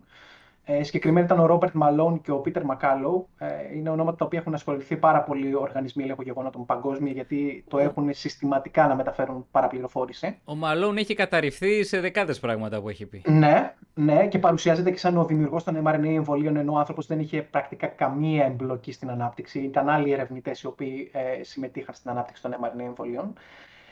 Και επειδή το Spotify είναι μια πολύ, πολύ δημοφιλής ε, πλατφόρμα για podcast και τα podcast τα ίδια σαν, ε, σαν μορφή επικοινωνίας έχουν πάρει μεγάλη άνοδο και στην Ελλάδα και στο εξωτερικό είναι πολλά που είναι δημοφιλή σαν μέσο. Ε, μια ομάδα γιατρών και επαγγελματιών υγείας, 270 άτομα αν δεν, δεν κάνω λάθος, υπέγραψαν μια επιστολή στην οποία ζητούν από το Spotify να πάρει συγκεκριμένα θέση για την περίπτωση του, του Rogan, όπως κάνουν και άλλες πλατφόρμες στο Facebook, το YouTube κτλ. Και, και να κάνει έλεγχο ουσιαστικά σε αντιεπιστημονικές πληροφορίες που, που μεταδίδει, είτε διαγράφοντας το κανάλι που είναι η πιο ακραία κίνηση, είτε κάνοντας κάτι αντίστοιχο με αυτό που κάνει το YouTube με τα strike. Εδώ έχουν, όπως καταλαβαίνετε, έχουν τεθεί θέματα ελευθερίας του λόγου, ότι πρέπει να γίνεται debate για θέματα επιστήμης, ότι αυτές οι κινήσεις ε, θέτουν κακό προηγούμενο για λογοκρισία από επίσημα κέντρα και από επιστήμονες. Τέλος πάντων, εγώ προσωπικά έχω σχηματίσει μια άποψη για το θέμα ε, και απλά ήθελα να ακούσω και τη δική σας ε, θέση. Πώς βλέπετε εσείς αυτή, την, αυτή την κατάσταση, αυτή την κίνηση κτλ. Παύλο. Για το αν πρέπει να ασκείται λογοκρισία από το Spotify σε κάποιον που διαδίδει ψευδείς ειδήσεις, έστω και με τέτοιο τρόπο; Για το αν θα ήταν καλή κίνηση θεωρητικά μιλώντας το να υπάρξει έλεγχος στο υλικό που ανεβαίνει όταν αφορά ψευδοεπιστημονικές πληροφορίες για θέματα όπως η πανδημία, όπως τα εμβόλια κτλ. Ή αν τίθεται κατά τη γνώμη σας κακό προηγούμενο. Γενικώς για την υγεία δηλαδή, όταν έχει να κάνει με για την υγεία. Για θέματα τα ναι, οποία. Ναι, ναι, ναι. Τώρα είναι σαν το θέμα που είχαμε ανοίξει. Εύκολο θέμα. Είναι σαν το θέμα που είχαμε ανοίξει τότε περί δημοκρατίας ε, και ηθικής, ποια είναι τα όρια και όλα αυτά. Ε, νομίζω, ναι, εντάξει, αν πλήττεται μια κοινωνική ομάδα, εννοείται ότι στο θέμα της υγείας εννοείται ότι πρέπει να υπάρχει κάποιος στοιχειώδης έλεγχος. Θεωρώ ότι πρέπει να είμαι υπέρ του ελέγχου σε αυτό το θέμα, ναι. Ε, όχι του, της διαγραφής, το να κατέβει αυτό το υλικό. Το υλικό πρέπει να υπάρχει, αλλά πρέπει να υπάρξουν κάποιοι μηχανισμοί οι οποίοι θα ελέγχουν ένα περιεχόμενο και θα μπορούν να το αξιολογούν. Αν πρέπει, δεν πρέπει, αν ε, ισχύουν κάποια πράγματα, να γίνεται ένα debunk στην ουσία, αλλά να είναι λίγο mainstream αυτό, να το βλέπει ο κόσμος, να υπάρχει, να μην είναι κάπου κατα... καταχωμένο και να το βλέπουν μόνο οι λίγοι. Να μπορεί δηλαδή να υπάρξει αυτός ο έλεγχος. Νομίζω είμαι υπέρ, ναι. Στα θέματα υγείας συγκεκριμένα. Σε άλλα θέματα ο καθένας ας λέει ό,τι θέλει. Αλλά στο θέμα υγείας νομίζω ότι πρέπει να είμαστε λίγο αυστηροί. Πρέπει να γίνουμε λίγο πιο αυστηροί. Γιατί η κατάσταση ξεφεύγει, έχουμε θρυνήσει ανθρώπους, το είδαμε τώρα. Ξέρω ότι πολλοί θα αντιδράσουν με αυτό. Πολλοί δεν συμφωνούν με αυτό. Ε, ξέρεις τι, εγώ νομίζω πρέπει τουλάχιστον να μπαίνει ένα disclaimer, ένα τεράστιο disclaimer που να λέει ότι οι απόψεις οι οποίες εκφράζονται σε αυτό το ε, βίντεο ναι. ε, δεν είναι αποδεκτές από το 99% της επιστημονικής κοινότητας για παράδειγμα. Mm-hmm. Έτσι, πώς όταν αγοράζεις τσιγάρα σου γράφει πάνω, κοίτα να δεις στατιστικά, είναι, αυξάνονται οι πιθανότητες να πάθεις ας πούμε καρκίνο του πνεύμονα ή καρδιαγγειακά νοσήματα και είναι υποχρεωμένος αυτός που το πουλάει να στο λέει πάνω στο κουτί. Mm-hmm. Έτσι λοιπόν για πληροφορίες οι οποίες μπορεί να σε θέσουν σε κίνδυνο, θα πρέπει το minimum να είναι να υπάρχει κάποιο είδους disclaimer. Όπως τα μειοπαθητικά, ας πούμε. Θα μπορούσε να υπάρξει αυτό. Ναι. Στην Αμερική υπάρχει ναι. disclaimer για το μειοπαθητικά, ότι δεν έχει, δεν έχει αποδεχτεί η δράση τους, ας πούμε. Με την, mm-hmm. Στην Ελλάδα δεν ξέρω, υπάρχει αυτό το πράγμα; Στην Ελλάδα δεν νομίζω ότι υπάρχει. Ναι. Δεν έχω την παραμικρή ιδέα. Ε, Πάντως και εγώ είμαι σχετικά κοντά σε αυτό που λέτε, ότι καταρχήν το ότι κατελάχιστο πρέπει να υπάρχει κάποιο είδους σήμανση, νομίζω ότι είναι το, το, το πιο βασικό από όλα. Αλλά επειδή μιλάμε για ένα κανάλι το οποίο έχει τρομερή απήχηση και καλό ή κακό τα άτομα που φανατίζονται με προσωπικότητες με τις οποίες ταυτίζονται, το έχουμε διάμεσα ή έμεσα με διαφορετικά παραδείγματα.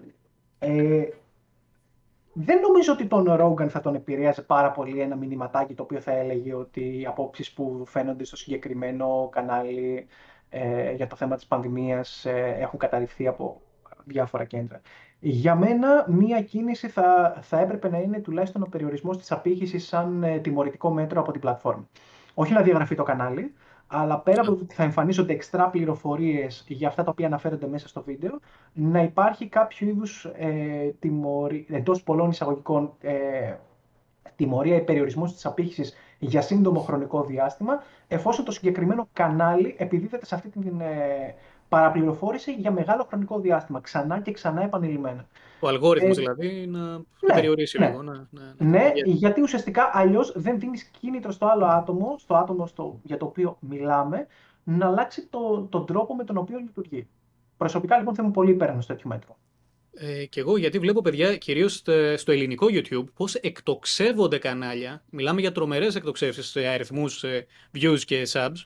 Κανάλια που είναι κατά της πανδημίας. Κατά των εμβολίων και κατά της πανδημίας. Είναι τρομερό. Και αυτό πολλοί, πολλά άτομα τα οποία είναι YouTubers το εκμεταλλεύονται. Πουλάνε δηλαδή συγκεκριμένα ονόματα, τα οποία ονόματα παίζουν με τον αλγόριθμο, είναι στην επικαιρότητα και το κανάλι τους εκτοξεύεται. Να. Και μου κάνει τρο, τρομερή εντύπωση αυτό, τρομερή. Ναι. Τώρα, για το, για, για το κομμάτι του ε, στην επιστήμη πρέπει να υπάρχει ε, debate και διάλογος, ναι, σε επίπεδο μελέτης. Στην επιστήμη δεν είναι ότι μαζευόμαστε σε ένα καφενείο, λέμε όλοι τις απόψεις μας και έτσι βγάζουμε την, ε, το τελικό συμπέρασμα. Debate στην επιστήμη ή διάλογος στην επιστήμη σημαίνει ότι κάνω μία έρευνα, βγαίνει η έρευνα, τη διαβάζεις, βλέπεις ότι παίζει να έχει προβλήματα ή μπαίνεις στη διαδικασία να μου κάνεις review στη μελέτη μου ή γράφεις μια άλλη μελέτη η οποία εξηγεί τα σφάλματα και δίνεις τα δεδομένα. Έτσι γίνεται αλληλεπίδραση και διάλογος στην επιστήμη. Αυτό δεν θα γίνει στο podcast του Rogan, δεν θα γίνει στο δικό μου το κανάλι. Σωστά. Γίνεται σε άλλα, κέφα, σε άλλα κέντρα. Σωστά. Οπότε το να μου λέει κάποιος ότι περιορίζω τον επιστημονικό λόγο κάποιου, όχι, δεν, τον, δεν περιορίζει τον επιστημονικό λόγο κανενός. Ο Μαλόν έχει την, την ευκαιρία να βγει, να βγάλει μια μελέτη, να περάσει από peer review, για να δούμε αν τα στοιχεία του είναι σωστά, και αυτό να υιοθετηθεί ή να απορριφθεί από την επιστημονική κοινότητα.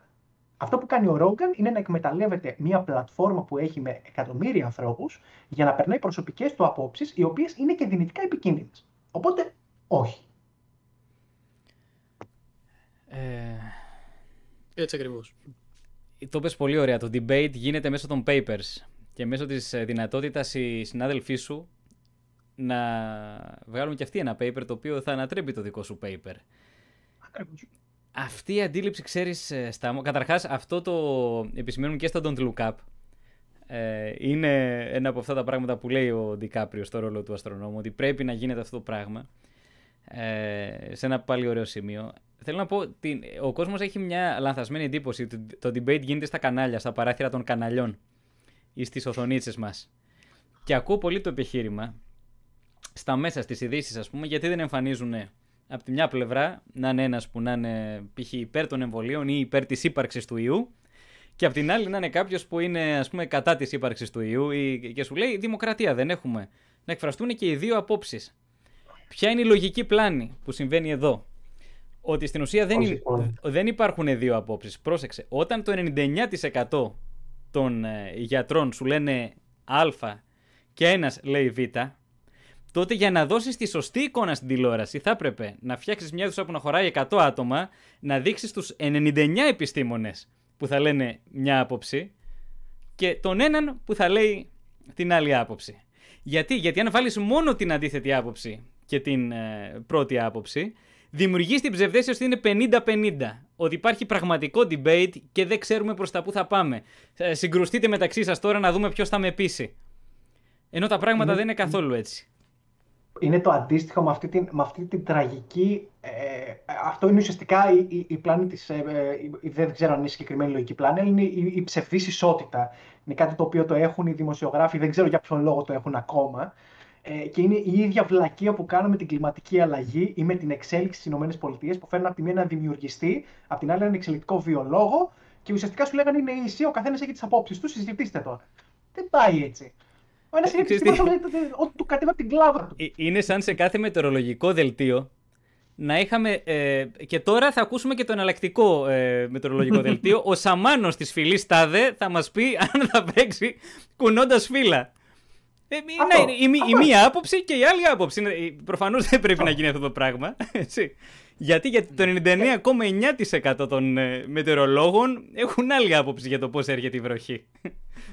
Ναι.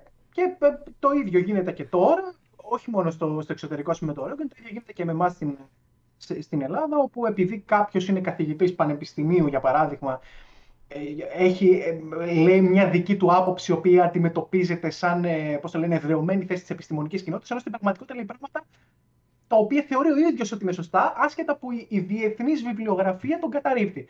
Α μην πω ονόματα γιατί δεν χρειάζεται. Νομίζω ότι είναι προφανές για ποιο άτομο μιλάω αυτή τη στιγμή.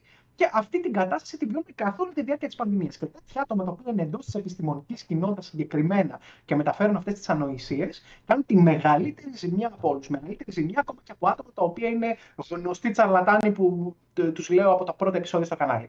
Άτομα εντός της επιστημονικής κοινότητας που επηρεάζουν κόσμο γιατί του λέει αυτός είναι καθηγητής πανεπιστημίου ή αυτός είναι συγκεκριμένα γιατρός, ε, καρδιολόγος ή οτιδήποτε. Αυτοί κάνουν τη μεγαλύτερη ζημιά. Και εκεί πέρα πρέπει να υπάρχει σοβαρή, σοβαρός περιορισμός και να σταματήσουν επιτέλους μέσα ενημέρωσης να δίνουν χρόνο σε τέτοια άτομα. Ε, αυτό. Και πώς ε, την χάνει ρε, εσύ τώρα, έτσι ένα ρητορικό ερώτημα, πώς την χάνει όλα αυτά τα άτομα, τα οποία είναι επιστήμονες εντός εισαγωγικών και λένε όλα αυτά, να το γυρνάνε μετά στην πολιτική. Δεν ξέρω αν το παρατηρήσετε αυτό το φαινόμενο. Είναι πολύ σύνηθες. Ναι, ναι, ναι. Μεγάλοι γιατροί. Αυτός ο τάδε γιατρός είναι γνωστός ε, σε αυτό το τομέα, καρδιολόγος ή οτιδήποτε. Μετά εντελώς τυχαία το γυρνάνε στην πολιτική. Και έρχονται μετά εκείνα τα άτομα που ξεσκεπάσαν ολόκληρες συνωμοσίες, τον Bill Gates, τον Soros και όλους αυτούς. Εδώ δεν τους βρωμάει κάτι. Δηλαδή, εδώ που τους υποστηρίζουν τόσο πολύ, εδώ ρε παιδιά, εσείς που τα ξεσκεπάσατε όλα, τα βρήκατε όλα, δεν σας βρωμάει κάτι. Αυτά τα άτομα που μαζέψανε τόσο λαό, σηκώσανε τη σημαία των αντιεμβολιαστών και μετά το γυρίζουν στην πολιτική. Εδώ δηλαδή όλα καλά. Δεν, δεν βλέπετε κάτι μπροστά σας εδώ πέρα να γίνεται. Τέλος πάντων, τα αφήνουμε εκεί, μην το συνεχίσουμε. Ναι. Εντάξει, απλά έχει, έχει γερθεί τόσο πολύ και έντονα την περίοδο αυτή που βιώνουμε, αυτό το χάος των δύο ετών, το κομμάτι της ελευθερίας του λόγου και τα λοιπά και της καταπίεσης της επιστημονικής σκέψης και τα λοιπά, που απλά από ένα σημείο και μετά το λες με αγανάκτηση ότι αυτό που, που είπα πριν για να μην επαναλαμβάνουμε, ότι ο επιστημονικός διάλογος γίνεται σε επιστημονικά περιοδικά και όχι σε πάνελ εκπομπών στο YouTube. Ε, δεν ξέρω, είναι ε, αυτή την περίοδο των δύο ετών η απελπισία μου και για το επίπεδο του επιστημονικού αλφαβητισμού, αλλά και για την, ε, για την ετοιμότητα που έχει η επιστημονική κοινότητα η ίδια, ε, έχει αυξηθεί πάρα πολύ. Γιατί πέρα από όλα τα υπόλοιπα, το γεγονός ότι τα πανεπιστήμια, τα πανεπιστήμια κέντρα, κέντρα το απειθήτα και τα υπόλοιπα πανεπιστήμια ανέχονται αυτή την κατάσταση. Δεν κάνουν λόγο για τις, ε, για τις επικίνδυνες πληροφορίες που μεταφέρουν άτομα τα οποία δουλεύουν σε αυτά τα πανεπιστήμια. Ότι μένουν αμέτωχοι από την διαδικασία και αφήνουν αυτούς τους ανθρώπους και να ρίχνουν το όνομα του πανεπιστημίου στη λάσπη και να επηρεάζουν ανθρώπους, δείχνει πολύ μεγάλη παθογένεια μες στην επιστημονική κοινότητα της χώρας.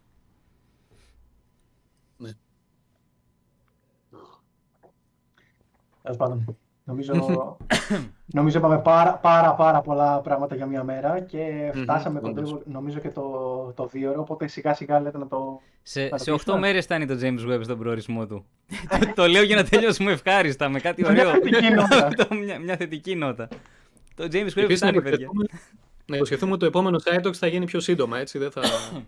Δεν θα είναι στο εξάμεινο. Ναι, ναι, ναι, ναι. ναι, ναι. Να δώσουμε μια τέτοια υπόσχεση. Είπα πιο σύντομα. Δεν είπα θα γίνεται κάθε μήνα, είπα απλά πιο σύντομα. Ε, Παύλο, μιας και το, το κλείνουμε με θετική νότα, ε, το, ε, οι εικόνες θα αρχίσουν να έρχονται κατευθείαν ή θα περάσει ένα διάστημα αφού ξεκινήσει το, το, το καλο... web, όταν φτάσει στην θέση; Το καλοκαίρι, όχι. Έχουν να περάσουν αυτοί οι μήνες για τη ρύθμιση των κατόπτρων που λέγαμε προηγουμένως. Από, το, από το καλοκαίρι και μετά έρχονται τα δεδομένα. Άρα μπορεί να έχουμε ένα συναρπαστικό αστροφυσικό καλοκαιράκι. Ε, Προφανώς θα έχουν τα δεδομένα, θα βγουν τα πρώτα έτσι, οι πρώτες μετρήσεις, τα πρώτα συμπεράσματα. Προφανώς χρειάζεται και κάποιος χρόνος για να γραφτούν τα papers. Αλλά εάν βρεθεί κάτι συγκλονιστικό, μάλλον θα το μάθουμε πριν δημοσιευτεί επισήμως το paper. Ελπίζουμε όχι από τον Α, έτσι. Από το κανάλι, τέλος πάντων. εκεί, πέρα, εκεί πέρα θα σου πούνε ότι το James Webb θα κρύψει σε άλλη πραγματικότητα, σε παράλληλο σύμπαν. ναι. Okay. Λοιπόν, οπότε, μάθε με το καλό να ξεκινήσουν να έρχονται και οι εικόνες από το James Webb, να έχουμε και περισσότερο, περισσότερα πράγματα να πούμε. Για σήμερα λοιπόν θα το κλείσουμε. Σας ευχαριστούμε όλους που μας κάνατε παρέα αυτό το δίωρο. Ε, θα τα πούμε στο επόμενο επεισόδιο και ευχόμαστε καλό Σαββατοκύριακο. Καλό να περάσετε όλοι σε οτιδήποτε κάνετε. Λοιπόν, γεια σας, καλό βράδυ. Καλό βράδυ. Γεια χαρά σε όλους.